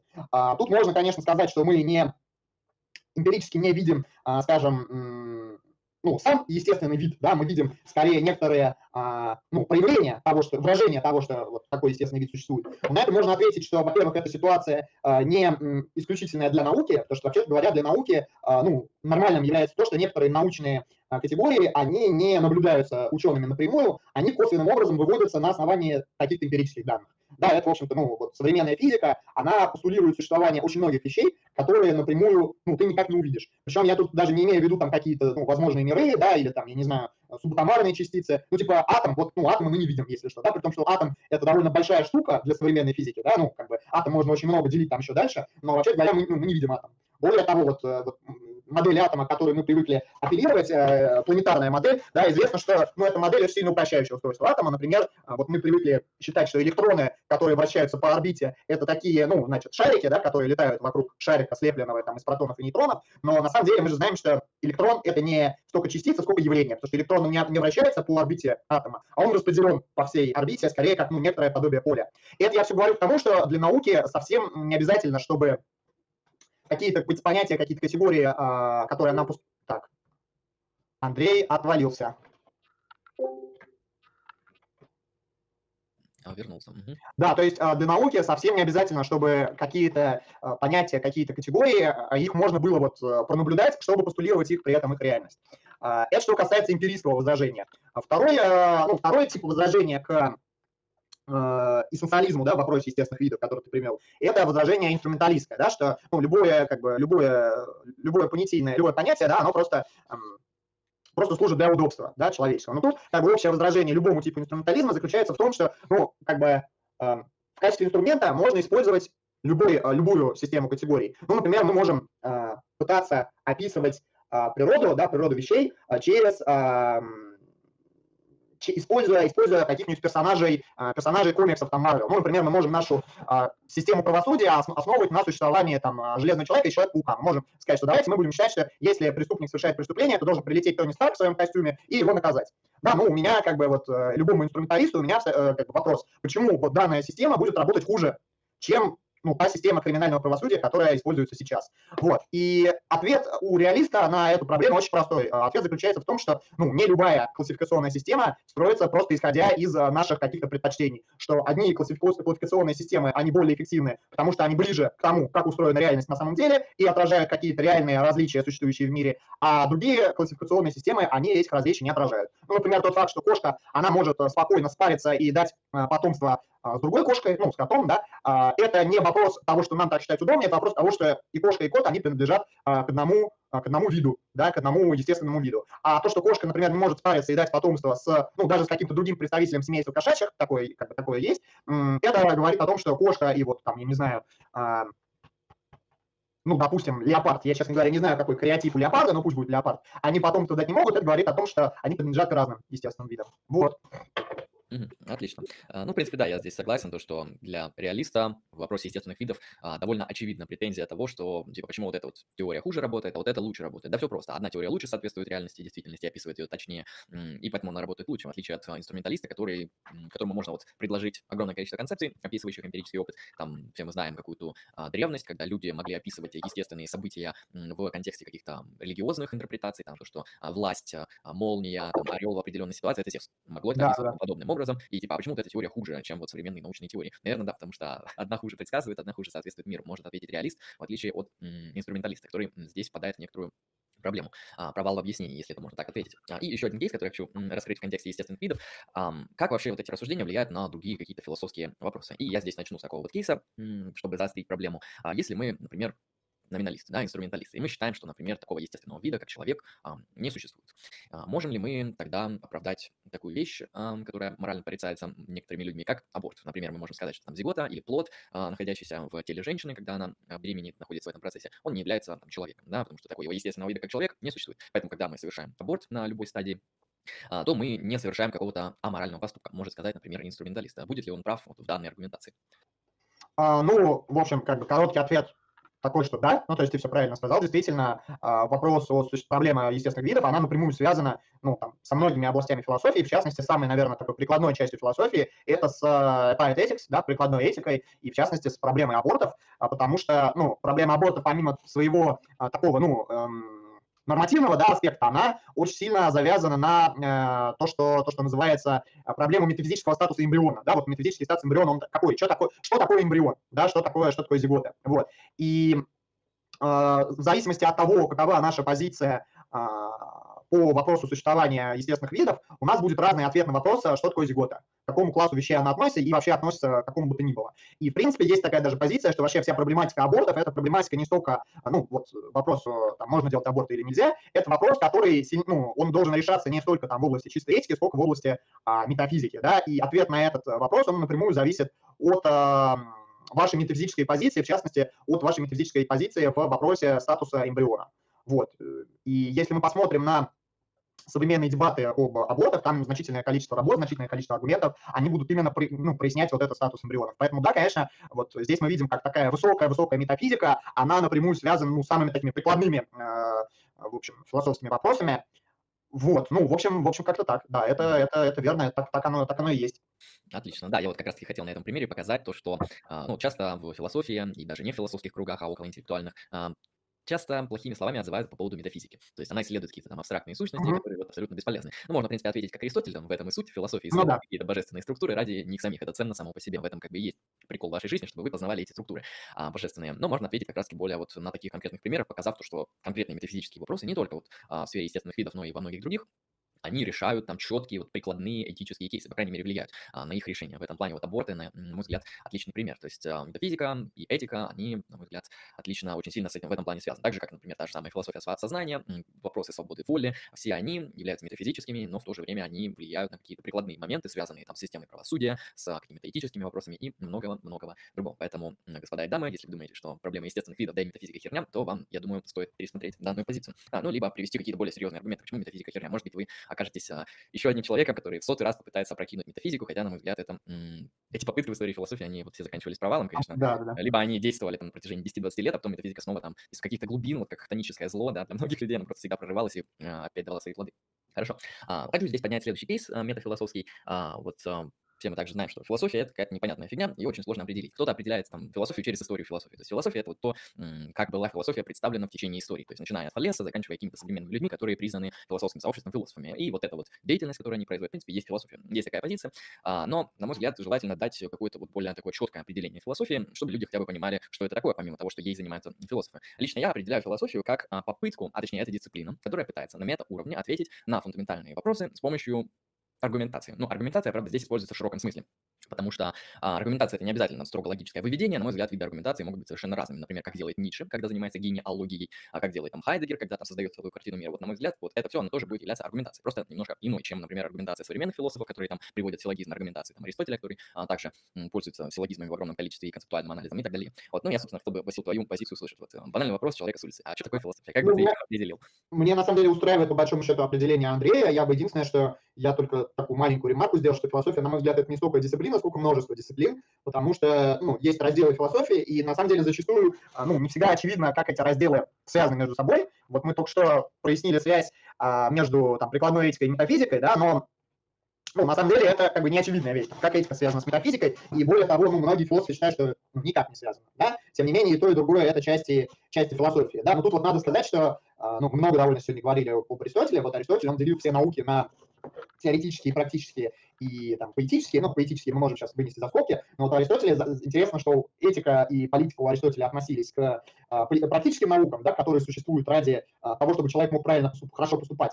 Вот. А метафизика или первая философия, она относится к теоретическим наукам. То есть разные части того, что сейчас считается философией, да, Аристотель относил к наукам разного типа. А, но в целом, да, я считаю, что философия – это действительно, ну, некоторое множество дисциплин, которые, или множество наук, мы можем даже так сказать, да, если мы науку чуть-чуть более широко поймем, чем, э, ну, это понимают ну, обычно, да, которые пытаются, да, которые пытаются ответить на фундаментальные какие-то вопросы по типу вопросов, вот, там, как устроен мир, да, на фундаментальном уровне, а, что такое человеческое знание а, и что такое хороший человек, как человек должен, должен жить, к чему он должен стремиться. Вот. И здесь, мне кажется, важно ну, вот эту тему поднять, которую Андрей понял изначально, что ну, философия это не, в отличие от многих наук, кстати, что философия это не какое-то, значит, вот занятие э, академиков и таких высоких интеллектуалов, но на самом деле философские вопросы, они интересны тем, что ну, практически каждый человек, он в своей жизни а, пытается ответить на философские вопросы, часто не зная, что они являются философскими. Тут проще всего, конечно, привести примеры с этикой, да, потому что ну, моральные дилеммы – это то, что ну, вот, перед рефлексирующими людьми а, в течение жизни встает, встает постоянно. Да, как я должен поступить, чем я должен руководствоваться, каким человеком я должен,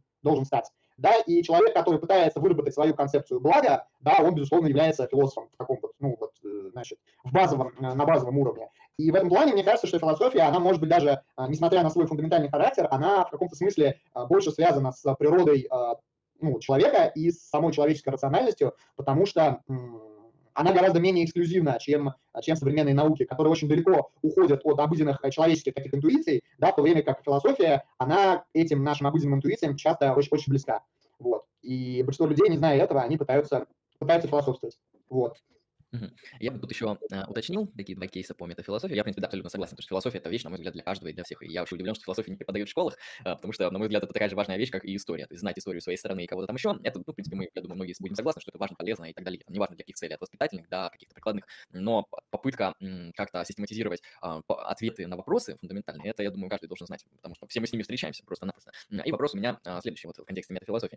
Первый, как бы ты характеризовал такую вещь, как те самые фундаментальные вопросы. А потому что, почему, на мой взгляд, это проблема? Потому что на фундаментальные вопросы пытается ответить не только философия. На фундаментальные вопросы отвечают некоторые религиозные доктрины. Да, они говорят, как тебе поступать, да, как устроен мир и так далее. Но также и наука пытается ответить на фундаментальные вопросы. Та же самая естественная физика, она говорит о том, как устроен физический мир. Да, если мы предполагаем, что физический мир это единственный мир, который существует, то а, она отвечает на фундаментальный вопрос о том, что такое мир и как он работает. То есть, на мой взгляд, вот эта вещь как фундаментальные вопросы, это видение не только философии. Вот как бы ты мог разрешить эту проблему? Почему фундаментальные вопросы обычно относят к философии именно? Ну, тут надо просто пояснить понятие фундаментальности, потому что я вот сторонник того, что метафизика, она а, более фундаментальной дисциплиной является, чем физика. Почему? Потому что, ну, тут по-разному можно на этот вопрос ответить. А, первый вариант ответа следующий, что вот, ну, метафизику я сравниваю с физикой, понятно, ну, наверное, понятно почему, потому что они в каком-то смысле отвечают на один вопрос, да, как устроен мир, просто на разных уровнях. Сейчас я постараюсь показать, почему физика более фундаментальна.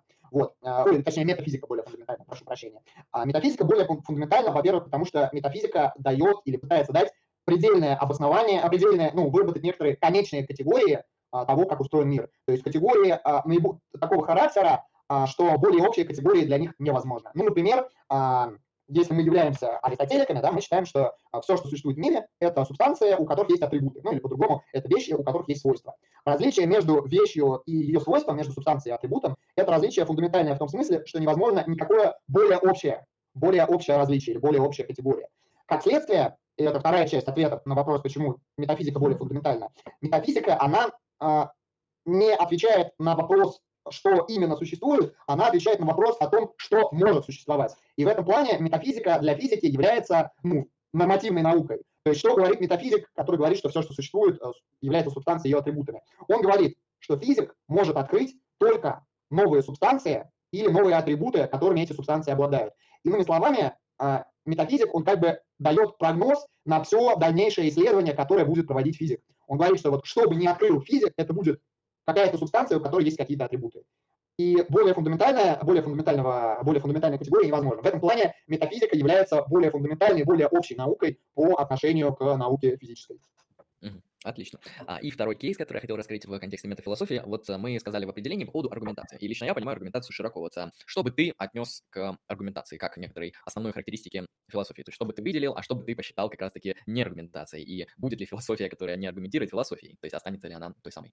Ну да, это очень сложный вопрос а, для меня на самом деле, потому что существует очень много, ну таких даже, я бы сказал, сборников, вот очень много существует книг, которые называются там типы философской аргументации, или там аргументов, или просто аргумент, там, что такое аргумент. И там на самом деле классификации существует, ну, очень много, да, э, ну, я вот, наверное, не готов дать какой-то конечный список. Я, безусловно, считаю аргументацией, аргументом э, в споре апелляцию к э, опыту, каким-то эмпирически полученным данным. Я, безусловно, считаю аргументацией э, любые э, логические процедуры, да, там, модус ponens, модус tollens, э, силлогизм любой, сведение к абсурду. В этом плане мы можем также считать какие-то недедуктивные, э, недедуктивные типа рассуждений тоже аргументами, ну, например, выдвижение гипотез. Это вообще, ну, такой, а, ну, малоизвестный кейс, ну, или, скажем так, он известный, но на него мало обращают внимание, что, вообще говоря, очень многие философы, они свои э, теории формулировали как гипотезы да, которые в дальнейшем должны пройти проверку. Ну, например, а, вот теория тождества сознания и психики, э, сознания и э, мозга, она была сформулирована изначально именно как гипотеза, которая в дальнейшем должна а, пройти эмпирическую проверку или быть опровергнутой. Вот, ну, так, на скидку. А, безусловно, очень часто используется в качестве типа философского рассуждения построение некоторого нарратива, да, или некоторая феноменал, феноменологическая, феноменологическая дескрипция нашего опыта или того, как функционирует там наш какой-то, ну, наша вот э, наша жизнь в широком смысле, да, вот, э, ну, например, вот, там, тут проще, мне кажется, пример привести, вот, э, экзистенциализм – это гуманизм Сартра. Каким образом Сартр аргументирует в пользу того, что существует какая-то, существует свободная воля у человека? Сартр, он не э, берет некоторые посылки, некоторые посылки и выводит из них следствие. Сартр, он говорит следующее. Мы знаем непосредственно, да, вот от первого лица, что в нашей жизни мы сталкиваемся с возможностью выбора, и мы свободны в том, чтобы выбрать ну, одну из альтернатив. И поэтому свобода воли есть. То есть, грубо говоря, свобода воли, она просто, ну, вот, это часть нашей, нашей картины мира, от которой, которой мы не можем вытянуть. Да, с этим связан, ну, тоже распространенный такой тип аргументации, а, трансцендентальный, трансцендентальный аргумент, да, это тип аргумента, когда мы выделяем некоторые свойства нашего опыта или нашего языка, да, без которых а, язык не мог бы существовать так, как мы его знаем. Ну, например, вот, э,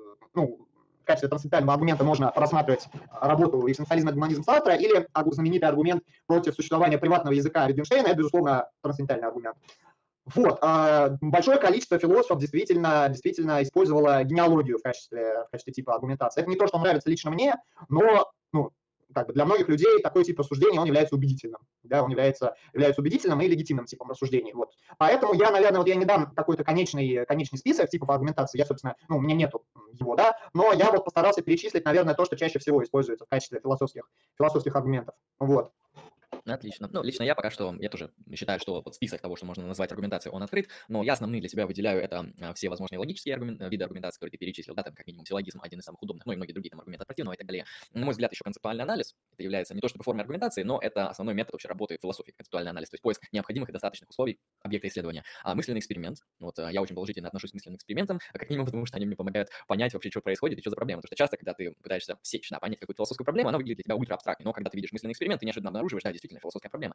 И, на мой взгляд, мысленные эксперименты, они помимо того, что полезны как некоторые формы аналогии для прояснения философских проблем, они еще и могут отвечать на философские проблемы.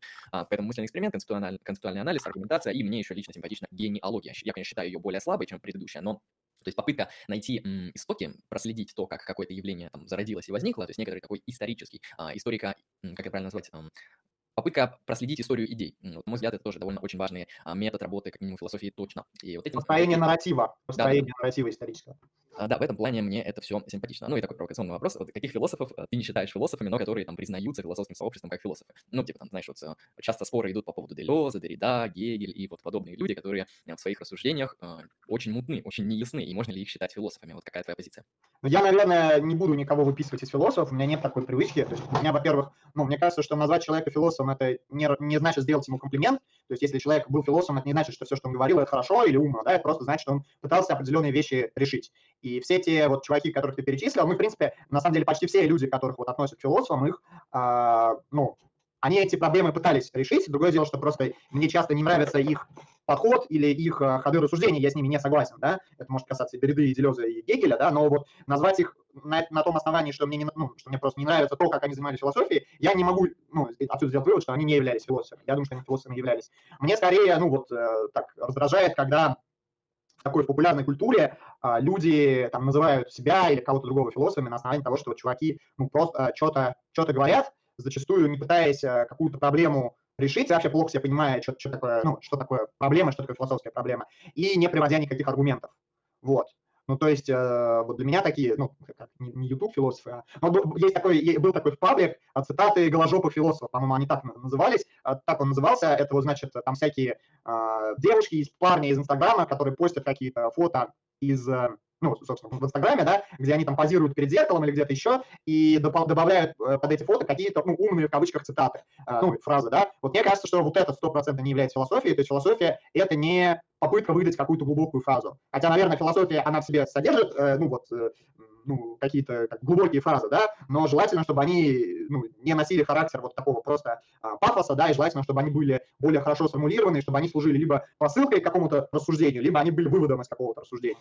Вот, поэтому вот, э, ну, скажем так, никого из каноничных философов я, наверное, не буду выписывать из канона. Мне кажется, что это ну, неправильно, хотя бы потому, что лучше там брать Дреда и с ним спорить, где он что неправильно сказал, или где он что там сказал глупого или ошибся, да, а, или там использовал какую-то неправильную методологию, чем просто говорить, а, ну это не философия, все, как бы прячем его, там, сбрасываем Дреда с корабля современности. Да, я, в принципе, здесь абсолютно комплементарен. То есть, действительно, мы можем выделить критерии философствования, да, и показать, что некоторые философы слабые, а некоторые сильные. Да, там явно аргументация Платона сильнее, ну, я не уверен, чем там аргументация Делеза и Гватари в некоторых, по крайней мере, работах. А, но, на мой взгляд, выписывать там Делеза и Гватари из философов, это, конечно, уже такой а, спорный момент, потому что, как минимум, философское сообщество, ну, некоторое философское сообщество принимает данных людей все же как м, за философов. И лучше попытаться с ними поспорить, а, чем просто выписать их из тусовочки. В этом плане, это, в этом плане я здесь абсолютно согласен. Хорошо. А, последний кейс, который я сегодня хочу вам быстренько раскрыть, и потом перейдем к вопросам с чата, и думаю, после этого мы доблестно закончим. А, как раз по времени уложимся. Хотел раскрыть вот этот а, интересный кейс, а, спросить про него, про проблему врожденного и приобретенного, или как в английском языке это формулируется nature и nurture. Вообще, что это за проблема? Да, объясню людям, довольно, я думаю, все люди, которые учили в школе, проходили курс обществознания, слышали о том, что человек — это биологическое существо, но еще и социальное существо, и поэтому у него есть врожденные характеристики, и есть э, характеристики, которые приобретаются из общества. Более того, мы можем заметить, что некоторые политические а, философские теории, теории политики философские теории, они апеллируют к этим вещам, а, и причем иногда абсолютно радикально некоторые левые теоретики могут апеллировать к тому, что а, социальное все определяет, все решает, изменение социальных конструктов изменяет, в принципе, и природу человека, потому что человек это и есть что-то исключительно социальное, в то время как некоторые, назовем их условно, конечно же, правы, правыми, потому что это деление, оно очень условное, оно просто нужно как маркер того, о чем идет речь в дискуссии. Я а, скорее готов признать, что левые и правые – это метафоры, чем концепты. А, хорошо, правые часто апеллируют к некоторым врожденным свойствам, будь то там, не знаю, строение организма, генетические коды, там, строение нашей нервной системы и так далее. Ну, в общем, какие-то действительно биологические моменты, с которыми мы а, рождаемся, которые у нас там развиваются в течение нашей жизни и так далее. То есть правые скорее апеллируют к тому, что вот именно эти объекты в человеке, они более важны, более фундаментальны, и они определяют как раз-таки все, что там социальное и так далее, и социальное, оно вот как бы как надстройка над этим вот биологическим. А вот я хотел бы просто банально узнать, какая позиция у тебя по поводу врожденного социального, и как думаешь, вот кто, у кого аргументы сильнее, то есть что, что предпочтительнее, ну такой вот профан вопрос. Ну, у нас сегодня такой стрим э, очень метафизический, да, потому что почти вот во всех топиках, которые, которые мы обсуждали, всплывала метафизика так или иначе. И я, наверное, вот отвечу, тут тоже привлекая как бы метафизику. Ну, начнем с того, что мне часто очень не, сильно не нравится то, как вообще эта проблема ее пытаются решить, э, nature versus nurture, потому что, как правило, сторонники того, что эм, того, что там все, что вот, значит, все является врожденным, они апеллируют к данным каких-то естественных наук, нейробиологии или биохимии головного мозга, или там этологии человека, в то время как э, сторонники того, что все приобретенное, или почти все приобретенное, они апеллируют к наукам социальным, к социологии, к истории, к э, истории культуры, в то время как я считаю, что вопрос о природе человека, это вопрос в конечном итоге о природе человека, да, о том, что такое человек, э, он должен решаться в рамках метафизической системы, и на самом деле это тоже признак такого нездорового отторжения метафизики. Я считаю, метафизика, это, конечно, э, ну, вполне себе легитимная форма знания и очень важная, в том числе важная для того, чтобы мы могли ответить на вопрос, э, что такое такое человек. И вопрос э, ответ на вопрос, что такое человек, он должен, безусловно, решаться в рамках метафизики, хотя, э, безусловно, с привлечением э, данных из естественных и социальных наук. Это вообще такое свойство метафизики. Я считаю, что метафизика, она не должна полностью как бы, быть отдельной от эмпирических каких-то исследований. Да, метафизика, безусловно, должна учитывать данные эмпирических наук. Вот.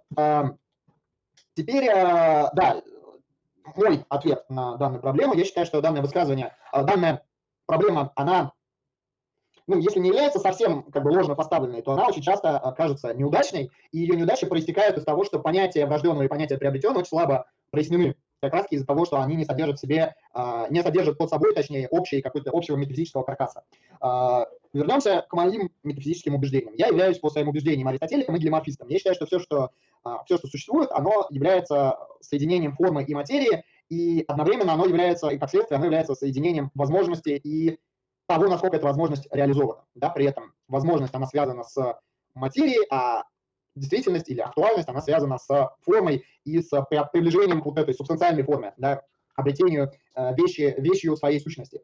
А, что является в случае с человеком возможностью? Да? Ну, возможностью является то, что в человеке, а, те диспозиции, те способности в человеке, которые, как мы обычно как говорим, заложены в человеке с рождения. Ну, например, а, генетический код. Да, генетический код, он в себе содержит зашифрованную информацию, которая при определенных условиях, при воздействии внешней среды, она определенным образом реализуется. Да, но как она реализуется? А, и что это такое, что реализуется?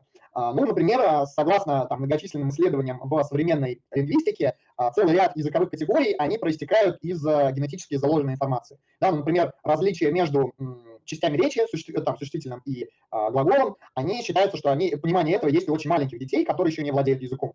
При этом актуальное владение языком, оно возможно только при участии а, участии других людей, которые ребенка этому языку учат. Соответственно, в таком свойстве человеческой природы, как владение языком, мы можем выделить а, момент потенциальный, да, это врожденная возможность для человека, генетически заложенная врожденная возможность для человека изучить язык какой-то, да, какой-то из естественных языков. С другой стороны, мы можем выделить момент актуальный, да, это актуальное владение каким-то языком, родным, русским, английским, японским, в данном случае неважно, которое реализуется при участии некоторого внешнего воздействия, ну, среды, иными словами.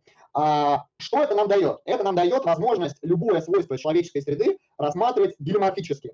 С одной стороны, как материальную, уже заложенную возможность для наличия этого свойства, с другой стороны, как некоторую оформленную, уже более или менее завершенную, актуальную актуальное наличие этого свойства благодаря воздействию чего-то внешнего. Таким образом, мы можем практически любое, э, ну или любое даже свойство человеческой природы раскладывать через вот эту оптику акта и потенции формы и материи. И это позволяет очень удобно разрешить вот этот спор врожденное versus приобретенное, а, таким образом, что каждое свойство человеческой природы является, содержит в себе момент одновременно и врожденного, и приобретенного. Это отлично. Я, в принципе, тоже склоняюсь к таким взглядам. Я еще их не сформулировал до конца для себя, потому что мне нужно, соответственно, почитать побольше литературы по данному кейсу. А, но я, меня всегда вот поражало, даже когда я проходил данную проблему там в рамках изучения философии или даже еще в школе встречался с ней. Прошу прощения. Вот, и я замечал то, что некоторые вещи, которые называются приобретенными, и некоторые вещи, которые называются врожденными, часто они действительно пересекаются, потому что та же самая способность к языку, ну, очевидно, язык мы приобретаем при общении с другими людьми в среде, но если бы у нас не было определенных физических коррелятов в нашей нервной системе там, и в строении нашего организма, а мы бы никогда не смогли приобрести язык так же, как его не могут приобрести собаки, которые обитают в человеческой среде, или там иные животные.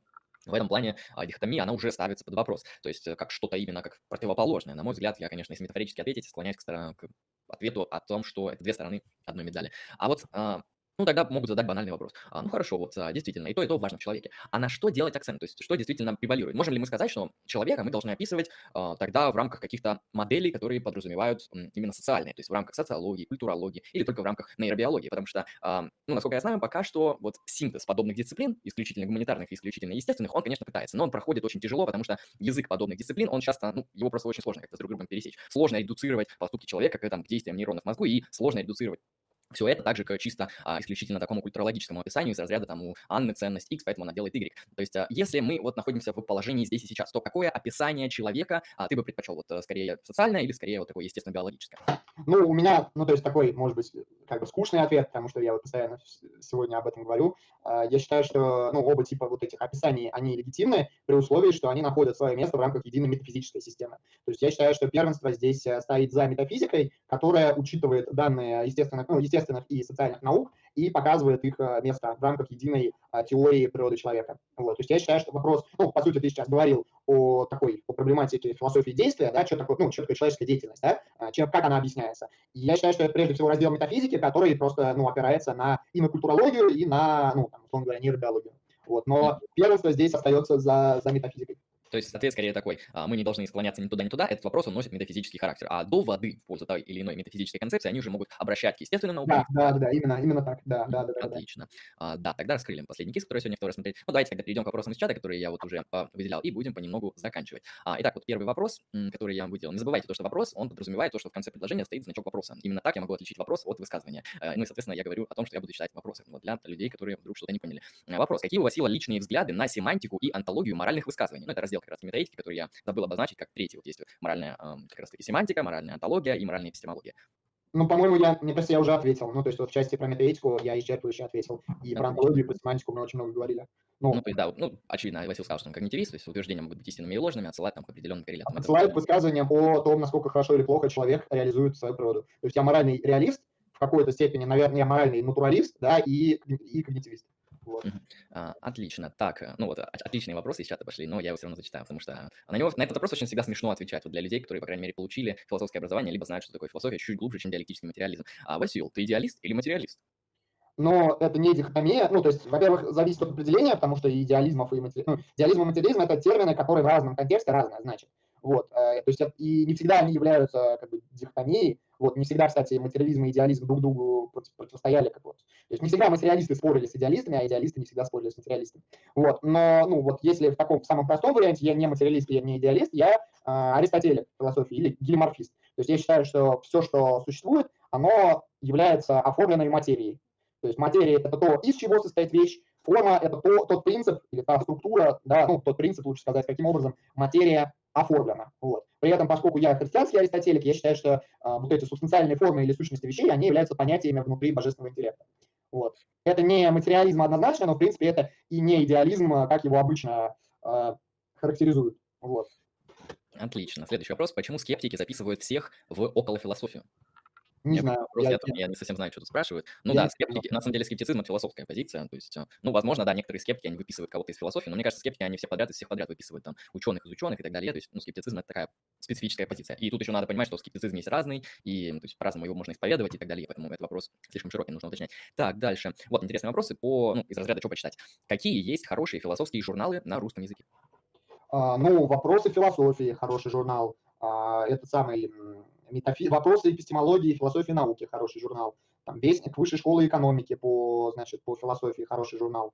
Ну вот, вот как-то там Вестник... А, Финиковый компот, очень хороший журнал. Вот. Ну, Логос такой специфический, но, в общем, тоже, тоже там есть хорошие и переводы, и хорошие ценные статьи. Вот, как-то как так. Да, на русском языке на самом деле много чего интересного есть. Хотя на... Ну, не так много, как на английском, конечно да, же. Английском, конечно. По, по мировым меркам-то мало вообще-то, но это не, ну, это не одно издание, и, в общем, даже, даже не два. Вот.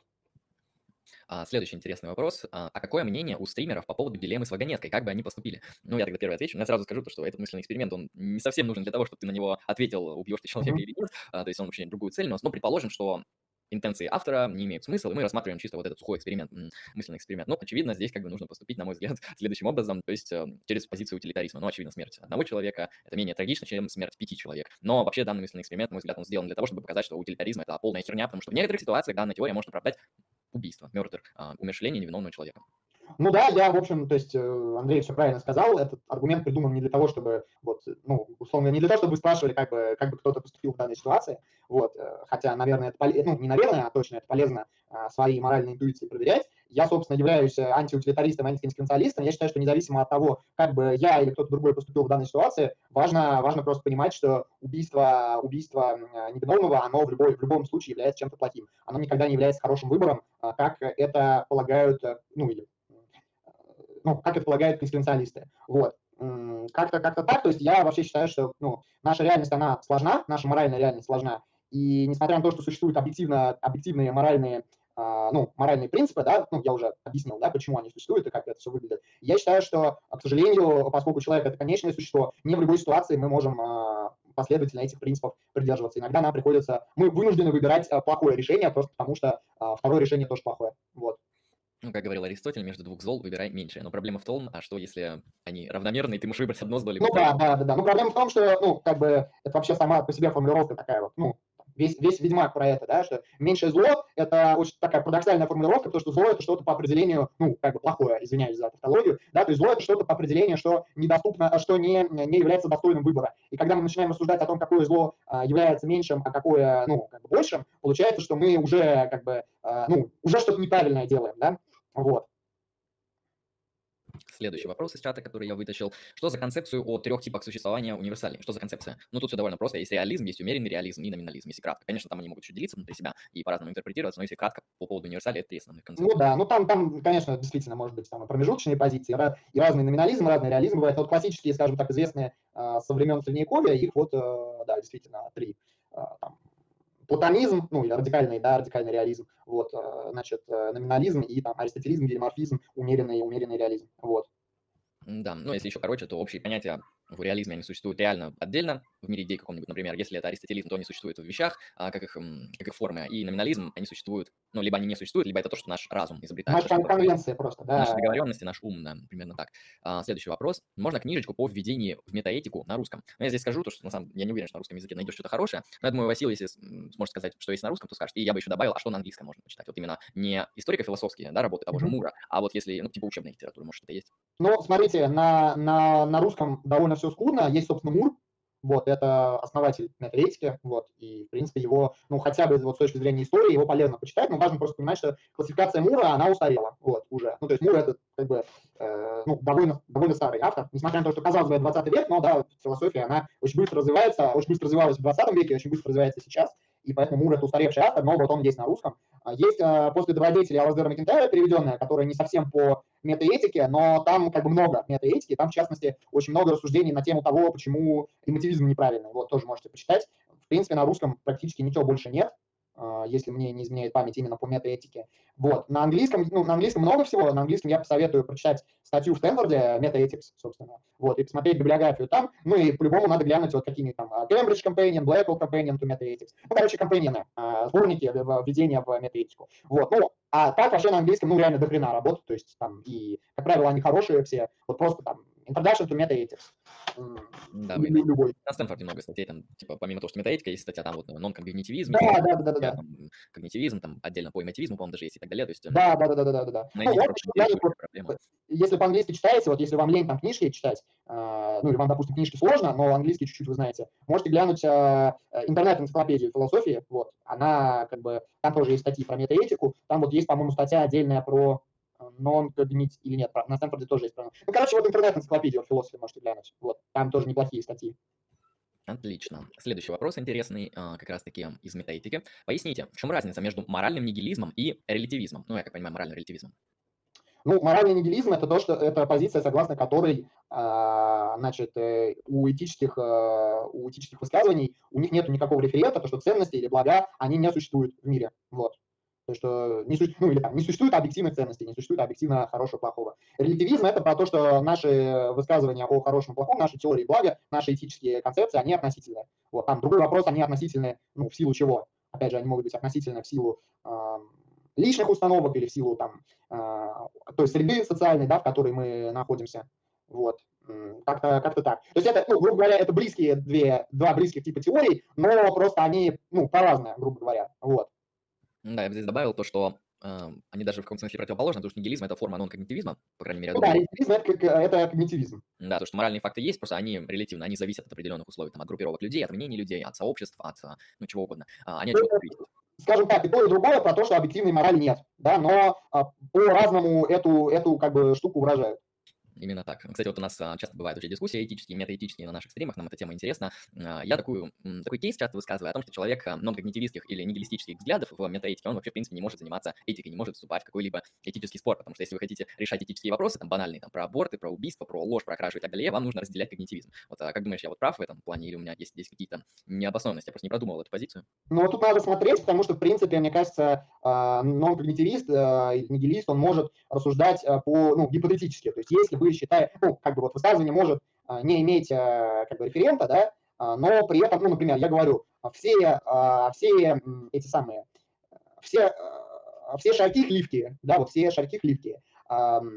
Отсюда можно сделать вывод, что там Бармагот не, не шарек, значит, он не хливкий. Вот если таким образом рассуждать, то, наверное, сторонник нигилизма, он может, может вот в таком, в ограниченном, в ограниченном, значит, э, ограниченным образом он может заниматься, заниматься этикой. Вот. Мгм. Ну, отлично. Просто, на мой взгляд, это не всем занятие этикой. Это вот как бы что-то, что- что-то, что явно на этику не похоже. Это попытка как-то концептуализировать, да, логически уводить этику, но, по крайней мере, какой-то моральный спор, там, типа, аборт аморально, вот он, к сожалению, не сможет, на мой взгляд, вступить, если он не займет когнитивистскую позицию и не будет как-то аргументировать это. Так, ам, дальше, вопросы из чата. Так, а вопросы из чата закончились. И я от тебя еще такие два вопроса напоследок задам на них можно широко не отвечать. А какая у тебя позиция по поводу секса? Потому что я недавно изучал философию секса и увидел, что там на самом деле целое поле исследований, там вопросы согласия, вопросы нормативные, там типа какой секс хороший, какой плохой, с какого возраста можно, с какого нельзя. Ну, то есть целое философское исследование, хотя казалось бы, типа секс. Как философия может заниматься сексом? На самом деле современная философия занимается всем чем угодно. А кино, секс, искусство, компьютерные игры, вы там найдете что угодно, если вам что-то интересно. Ну, собственно, вопрос такой, какая у тебя позиция по поводу вот а, секса, если философии мы говорим? У меня на самом деле похожая ситуация, потому что я вот буквально, ну, там, пару месяцев назад открыл для себя, ну, по сути, статью на Стэнфорде про философию секса, да, и был тоже, как и ты, был удивлен, что такая область философии существует, и что там действительно там есть ну, не одна проблема, а несколько существуют аргументы, позиции, но я а, в эту тему не особенно углублялся, то есть у меня нет, наверное, какой-то вот, ну, у меня не сложилось понимание этой дисциплины, ее проблематики, и у меня поэтому нет позиции. Я приведу свое, ну, вот, рассуждение по поводу философии естества, которое мне кажется интересным, которое как бы мое авторское, и оно касается вопроса согласия. А, то есть я ну, сделал следующее наблюдение, что наша сексуальная жизнь, она выглядит таким образом, что мы по умолчанию считаем, что люди не согласны заниматься сексом друг с другом. Ну, в чем это проявляется? Это проявляется в том, что, ну, например, если а, человек будет там находиться в коме или спать, или, а, значит, пребывать в бессознательном состоянии, мы считаем, что человек, который с ним займется сексом, он будет насильником. Да, точно так же мы негативно относимся к а, приставаниям а, на улицах или на какой- какой-то, значит, ну вот, там, ну, вообще к приставанию негативно относимся, то есть мы считаем, что сначала человек должен э, как-то дать понять, что он хотел бы, ну, или, по крайней мере, заинтересован в сексуальном взаимодействии с вами, да, иначе это будет выглядеть харассментом, домогательством и так далее. Но вот ты сегодня говорил про мысленные эксперименты, да, вот что если мы представим, как выглядела бы наша жизнь, если бы мы считали, что люди по умолчанию согласны заниматься сексом друг с другом, и эм, именно несогласие нужно как-то обосновывать. То есть мы сейчас считаем, что нужно как-то обосновывать согласие на секс. А что, если бы мы как бы перевернули нашу сексуальную жизнь и считали бы, что именно несогласие нужно обосновывать? И тогда бы забавно как бы выглядело наше сексуальное взаимодействие. Ну, например, если бы вот человек там, ну, условно говоря, заснул на вписке и проснулся бы, поняв, что с ним кто-то занимался сексом, он бы, ну, считал бы, что ему просто не повезло. Типа, блин, я вот не успел сказать, что я вот не хочу с вами заниматься сексом, а вы, э, ну, в общем, воспользовалась, ну, то есть это бы воспринималось не как э, там насилие, а как скорее форма, ну, невезения, да, что, блин, вот мне не повезло, не успел, не успел указать на то, что я как бы против, да, э, вот, и, ну, в общем, людям бы пришлось бы очень часто, наверное, отказывать друг другу, а может быть и нет, наоборот, не пришлось. Ну, в общем, как-то вот я об этом задумался, мне показалось, что, а, ну, по крайней мере, забавно и интересно представить бы себе, как бы выглядела наша жизнь, если бы мы по-другому бы относились к вопросам согласия и несогласия на вступление в секс. Отлично. Ну, я как понимаю, у тебя примерно такая же будет аргументация, если ты будешь вот концептуально для себя этот вопрос как-то решать, то есть исходя из каких-то твоих метафизических взглядов на природу человека, а, ты, я думаю, также будешь оценивать секс. Ну да, конечно. То есть я считаю, что ну, как бы одно из важных благ, да, это сексуальный комфорт. Именно поэтому мы, э, например, очень негативно относимся к изнасилованию, да, потому что сексуаль... вообще реализация себя в, в сексе, да, это одна, одно из естественных благ для человека, да. Поэтому люди, ну, очень сильно страдают, если они сексуально не удовлетворены, и еще сильнее страдают, если их, например, ну, совершают по отношению к ним сексуальное, сексуальное насилие. Да, вот. А, именно поэтому я считаю, что как бы, общество и государство должно заботиться о том, чтобы люди а, сексуально, ну, им был обеспечен хотя бы в негативном смысле сексуальный комфорт, как защита от сексуальных а, злоупотреблений. Но при этом я считаю, что, например, секс не ну, то есть я не считаю, что секса должно быть очень много в жизни человека, потому что секс, он не характеризует а, разумную природу человека, и секс – это то, что заставляет человека поступать а, иррационально, да, именно поэтому мы, ну, вот, традиционно люди осуждали людей, ну, скажем так, любящих секс как порочных. Да? Почему человек, любящий секс, он порочен? Потому что человек, который любит секс, он а, ради секса готов а, часто может быть готов нарушить существующие у него обязательства, да, или совершить что-то плохое. Вот, именно поэтому я считаю, что человек, хороший человек, это тот, который в себе воспитывает определенную степень сексуальной и сексуальной воздержанности. Вот, то есть сексуальная распущенность, она является пороком, а сексуальная воздержанность и умение контролировать свои сексуальные желания, оно является добродетелью. Вот.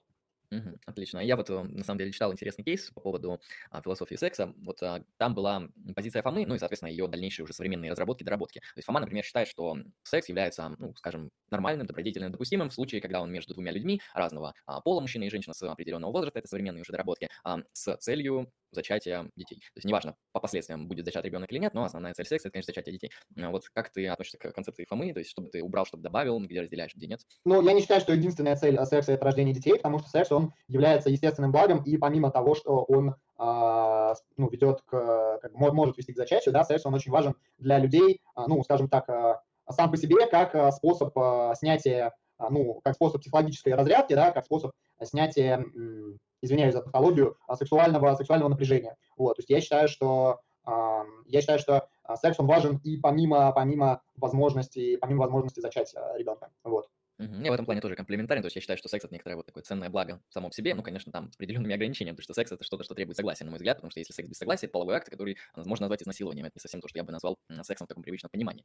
А, я бы еще спросил, а вот а, можно ли какие-то аргументы за или против приводить по поводу гомосексуальных актов вне, например, контекста откровения? Вот, например, человек не христианин, и у него нет посылки о том, что там нормальная сексуальная жизнь это между мужчиной и женщиной. Там. можно ли привести какие-то там аргументы, доводы вот за то, что гетеросексуальный секс он предпочтительнее, чем там гомосексуальный или иной какой-то? А, ну, мне кажется, что, то есть как бы я знаю, что существует большое количество вот авторов современной этики, ну, в частности, которые являются христианами, да, которые пытаются аргументировать вот в этом направлении куда-то, и они, как правило, а, их линия рассуждения такая, что секс – это то, что, эм, ну, то, что, с одной стороны, а, должно быть, по крайней мере, в каком-то идеальном состоянии э, направлено на рождение детей, а с другой стороны, э, оно должно содержать в себе, должно являться выражением любви. Вот, в частности, у Джона Финниса, такого философа, да, у него идея такая, что, ну, типа, гейский секс, ну, как бы, гомосексуальный секс, он э, не является чем-то хорошим. Э, я сейчас не говорю, он, ну, там, не, про, не столько про допустимость, сколько про вот, моральность говорит. Потому что геи, они не способны испытывать любовь друг к другу, что ну, гейская связь, она всегда является формой разврата. Но я вот не готов как бы это утверждать. То есть мне кажется, что тут надо просто лучше изучить этот вопрос эмпирически, чтобы такое,